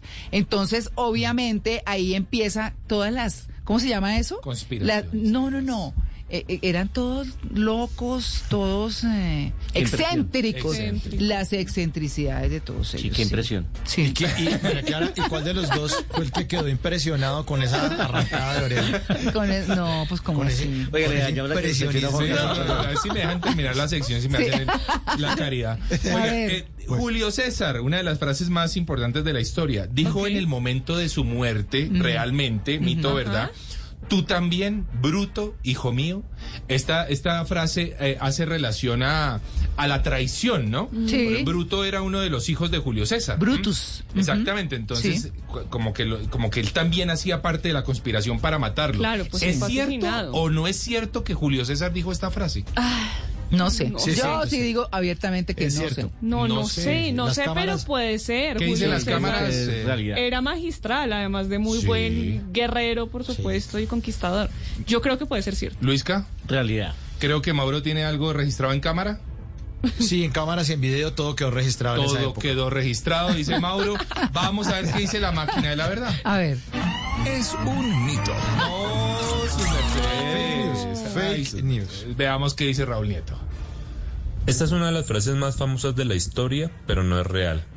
Lo que sucedió fue que, finalizando el siglo XVI, William Shakespeare escribió su obra Julio César.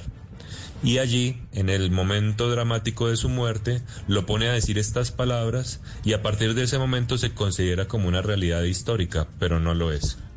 ¿Vio? Qué buen Qué dato. buen dato, ¿no? La fuerza de Shakespeare. Ah, Bueno, es lo Bueno. que hace Shakespeare, Mm. sí, señores. Bueno, ahí está. Eso les bueno, traía pero yo hoy. Falta, falta uno, falta uno. ¿Cuál? Que, ¿Cuál? A ver. Si mito o realidad, si John eh, Kennedy cuando fue asesinado, si es verdad que Jacqueline Kennedy dijo, oh John, cuando le dispararon y que le respondió, oh John, el que me hicieron aquí en la cabeza. Ay, qué Ay, oiga, Mauro, pero ¿qué es eso?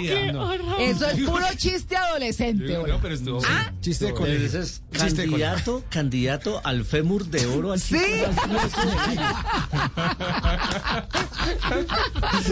Uy, qué huesa sola. Bueno, ahí está. Hoy les traía en la máquina de la verdad eh, personajes de la historia.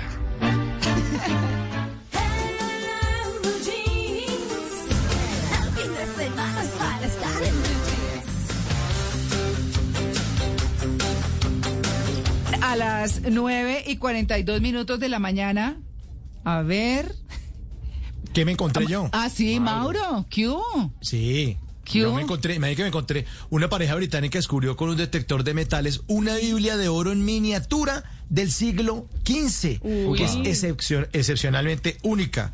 La Descubrió Buffy Bailey, que ella con su esposo descubrieron esa pequeña Biblia, tiene un centímetro y medio de largo y unos 5 gramos de peso. Estaba enterrada a poca profundidad en una granja ubicada. ¿En dónde? En un terreno que se, que se cree que perteneció a la esposa o a la hermana de Ricardo III, monarca de Inglaterra, el señor de Irlanda. La Biblia fue encontrada en Inglaterra, en York, eh, y parece que en esos terrenos pues estaba enterrada, parece que había una similitud con otra reliquia que se encontró hace una cantidad de años también y que fue subastada por millones de dólares, 3.3 millones de dólares.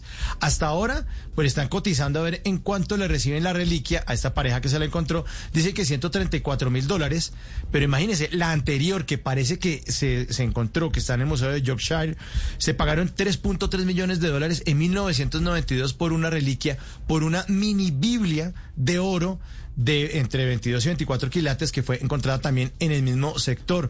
Biblias que pertenecen a la época de 1483 y 1485, en la época en que era monarca Ricardo III y señor de esas de esos terrenos. Ah, imagínense, eso fue Oiga. lo que me encontré. Bueno, lo que se encontraron ellos. Sí, no, y yo le complemento eso porque si ustedes quieren ver, bueno, no sé si hoy lo estén exhibiendo, si, si se dan un paseo por Nueva York, hay un museo que se llama The Cloisters, que son los claustros y es arte religioso.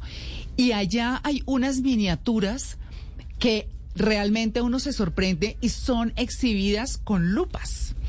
Entonces se encuentran pepitas de rosarios talladas con la con los em, eh, con el calvario de Jesús, con, cada uno de los pasos, exacto.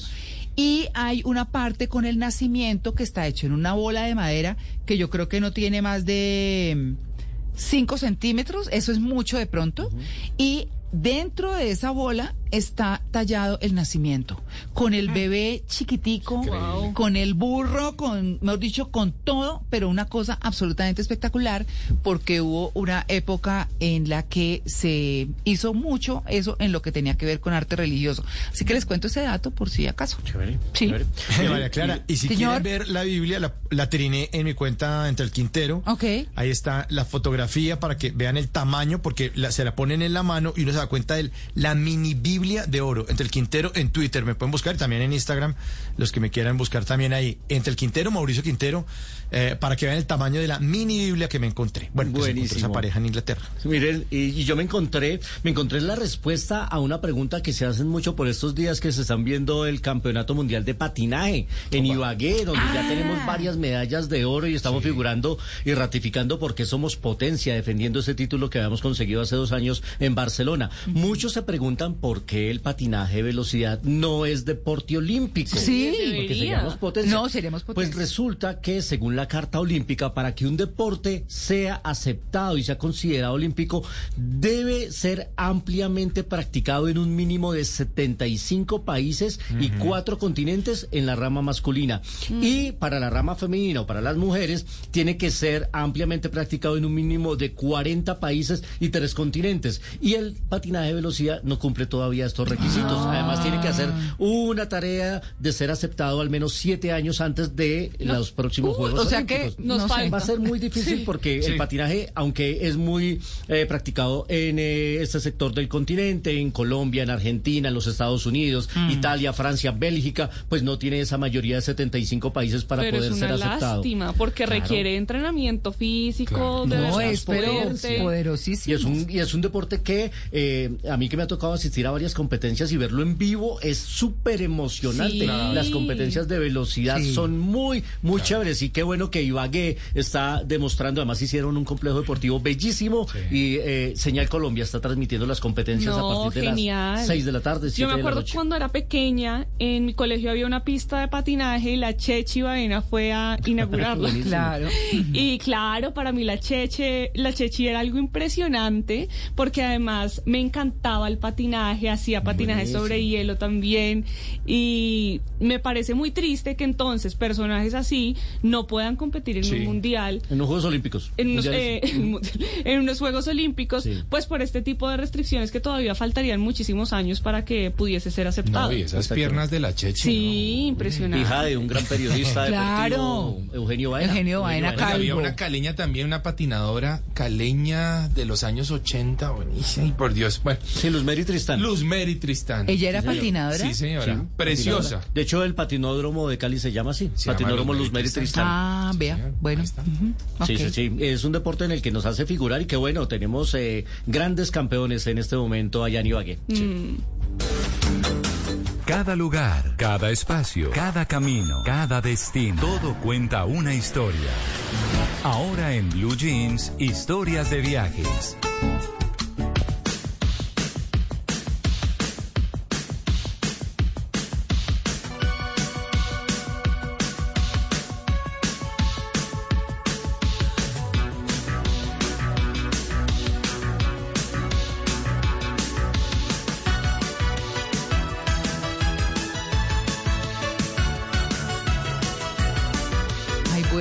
Esta maravilla. Buenísima, ¿no? Ajá. Ustedes recuerdan este Ajá. video que era una obra de arte. Ese video es el Total. video más hermoso para mi gusto. Sí, es una un- obra de arte. una Sí. canción que define una generación. Para Sí. mí Sí. los 80 son esta Sí. canción. Sí, es que- Hoy Sí, los ese es el quiero. Sí, señor. divino. Vea, ahí mi hermana me está escribiendo que es su favorita y yo cuando me invitaron a un programa eh, a hablar eh, con mi música de mi vida, entonces dije siempre que en esa época mi hermana se fue a vivir a Estados Unidos y se- estaba sonando esta canción y yo cada que la escuchaba lloraba. Ah, bueno. ¿No? Entonces un abracito a mi hermanita. Es una de las favoritas de mi hijo, ¿sabe? Sí. También, que le gusta así. Qué buena Muy bueno. canción. Qué- Sí. Y qué bueno que le recuerde tantas cosas, eh, porque justamente con esta obra de arte de video musical y de canción, pues los quiero invitar hoy en Historias de Viaje al Festival de Arte, Expresión y Color que se va a dar en la ciudad de Bogotá. Ajá. Eh, la verdad que vale la pena. eh, hoy hemos hablado un poquitito de museos y de esas cosas interesantes, y muchas veces contemplamos que viajar y hacer turismo es solamente ir de aventura, de hacer eh, ecoturismo, etnoturismo. No, también el arte hace parte. No, yo que soy de museos. Sí, yo también soy muy de. Pues el Festival de Arte y Expresión, Expresión y Color en la ciudad de Bogotá va a estar buenísimo. Me contacté con Lucía Pérez, ella es eh, eh, promotora de arte y bueno, nos cuenta un poquitito qué es lo que va a ocurrir en la ciudad de Bogotá. Hola Lucía. Hola, muy buenos días. Les cuento que Festival de Arte es un evento organizado por un grupo de artistas que nos dedicamos a pintar reflejando nuestras emociones y sentimientos. Si usted vive en Bogotá o si está de turismo en la ciudad, este será un plan muy divertido, una magnífica experiencia que vale la pena disfrutar en familia. El objetivo del festival es acercar al público al arte y tenemos actividades como pintura en vivo, introducción a clases de pintura y charlas programadas en temas de arte muy interesantes. En el festival hay obras originales bellísimas, artículos de arte utilitario y diseños de moda, todo pintado a mano por las artistas con paciencia y dedicación. Así que los invitamos a compartir esta fabulosa experiencia, a disfrutar de la magia del color y también llevar un recuerdo lindo para su hogar. Estamos en la calle 97, número 1030 en Bogotá, de lunes a sábado, de 10 y 30 de la mañana a 5 y 30 de la tarde y hasta el 24 de diciembre. En Instagram nos encuentra como Festival de Arte. Este es un plan que no se puede perder. Los esperamos a todos. Bienvenidos. Bueno, ahí está, hasta el 24 de diciembre, ya lo saben, ojalá que se vayan y se den esa pasadita por el Festival de Arte, Expresión y Color en la ciudad de Bogotá, porque hay que apoyar el arte y también hay que hacer turismo a través de, Ay, del arte. sí, de acuerdo, de Divino, acuerdo. divino. El arte enseña un montón. Una cantidad y uno termina reconociéndose a uno mismo en muchas obras que son impresionantes y que le van marcando a uno la vida. Así que, sí. bueno, dense esta pasadita, ya saben, si ustedes quieren saber más de historias y de viajes, ahí en mi cuenta de Instagram, arroba de viaje con Juanca. Hoy con el Festival de Arte Expresión y Color.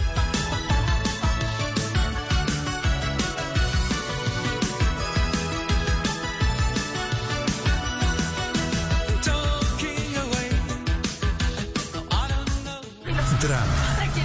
Comedia. ¿La Roca es presidente? Ciencia ficción. Fantasía. Todo es posible. Terror. Suspenso. Musicales. Y hasta esas cosas que no sabemos si son una cosa u otra porque uno llora, ríe y hasta se asusta y no se pueden clasificar. En Blue Jeans es hora de dar un vistazo a lo más reciente del cine.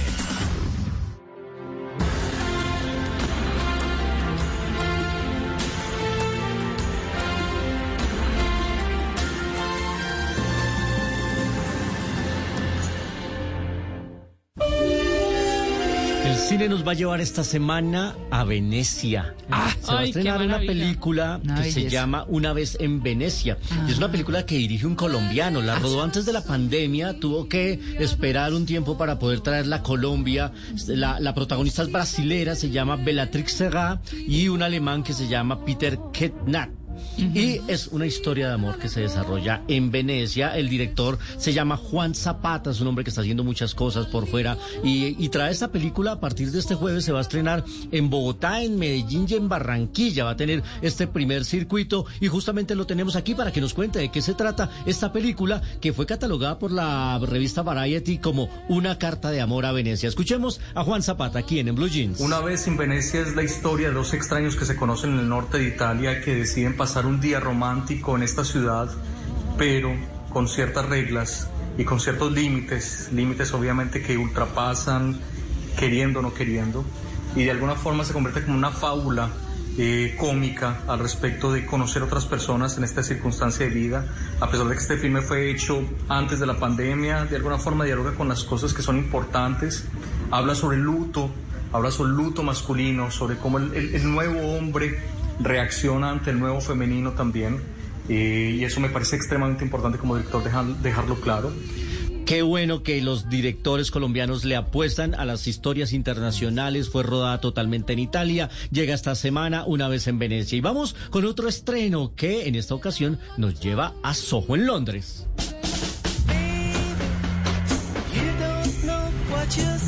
What brings you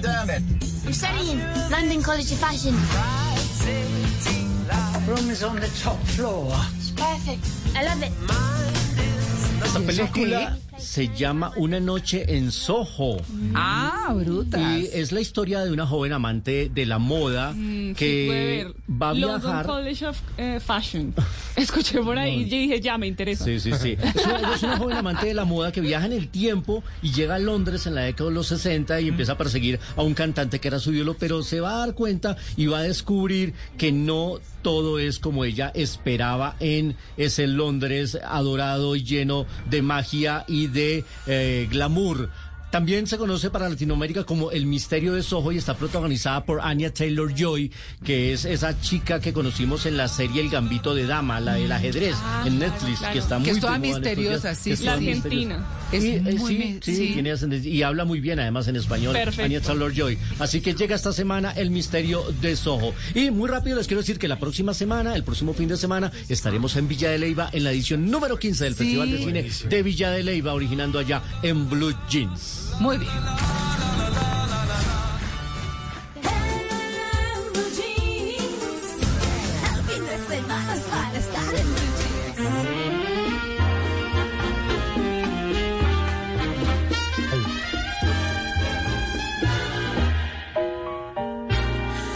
9.56 llega a En Blue Jeans. Oigan a mi tía. Sí, la sección que nos permite aclarar las letras de las canciones que normalmente estamos cantando mal por alguna Sí. extraña razón. No entendemos lo que dicen, entonces cantamos mal hasta que alguien nos corrige o se burla de nosotros.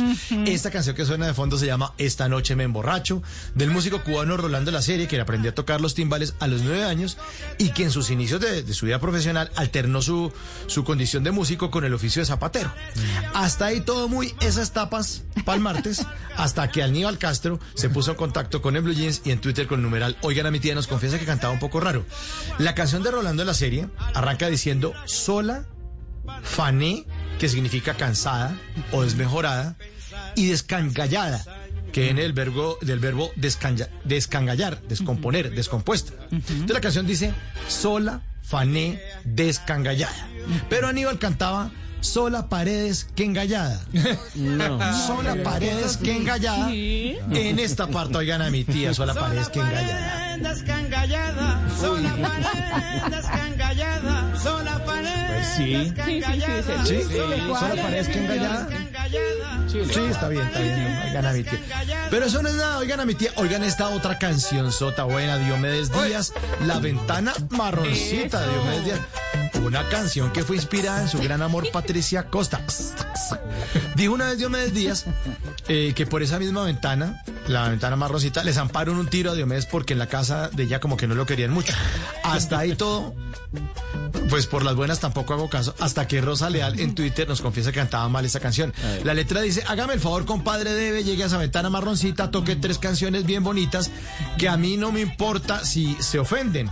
Pero eh, eh, ella como que cantaba un poco mal, decía que en la parte donde dice, llegue a esa ventana marroncita, ella cantaba, lleve a esa ventana más rositas. lleve a esa ventana más rositas. En esta parte oigan a mi tía. Oigan. No, sí, sí, sí, sí, sí. Llevando la ventana rosita. Sí, tiene sentido. ¿Lleve esa ventana más rosita? Sí. Sí, sí. Bueno, sí, bueno. Sí, sí. Bueno, sí, sí. Si hubiera llevado más rositas, de pronto no le hubieran zampado más tiros. Aníbal Castro y a Rosa Leal, gracias por participar en Oigan a mi tía. Y ustedes, si no entienden alguna canción, póngala ahí en Twitter con el numeral Oigan a mi tía. Oigan a mi tía.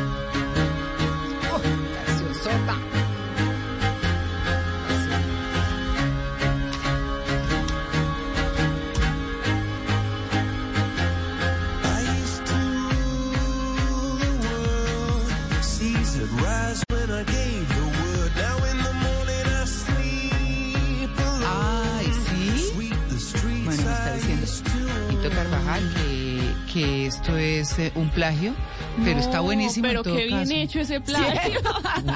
A veces los plagios son mejores que los originales. Y, bueno, bueno, es que es Viva la Vida de Coldplay a propósito de hoy, de cuando las cosas llegan todas al tiempo, malas o buenas. ¿Cómo administrarlas? De eso estuvimos hablando, que nos llevamos puesto, que no es entenderlo como un producto del destino.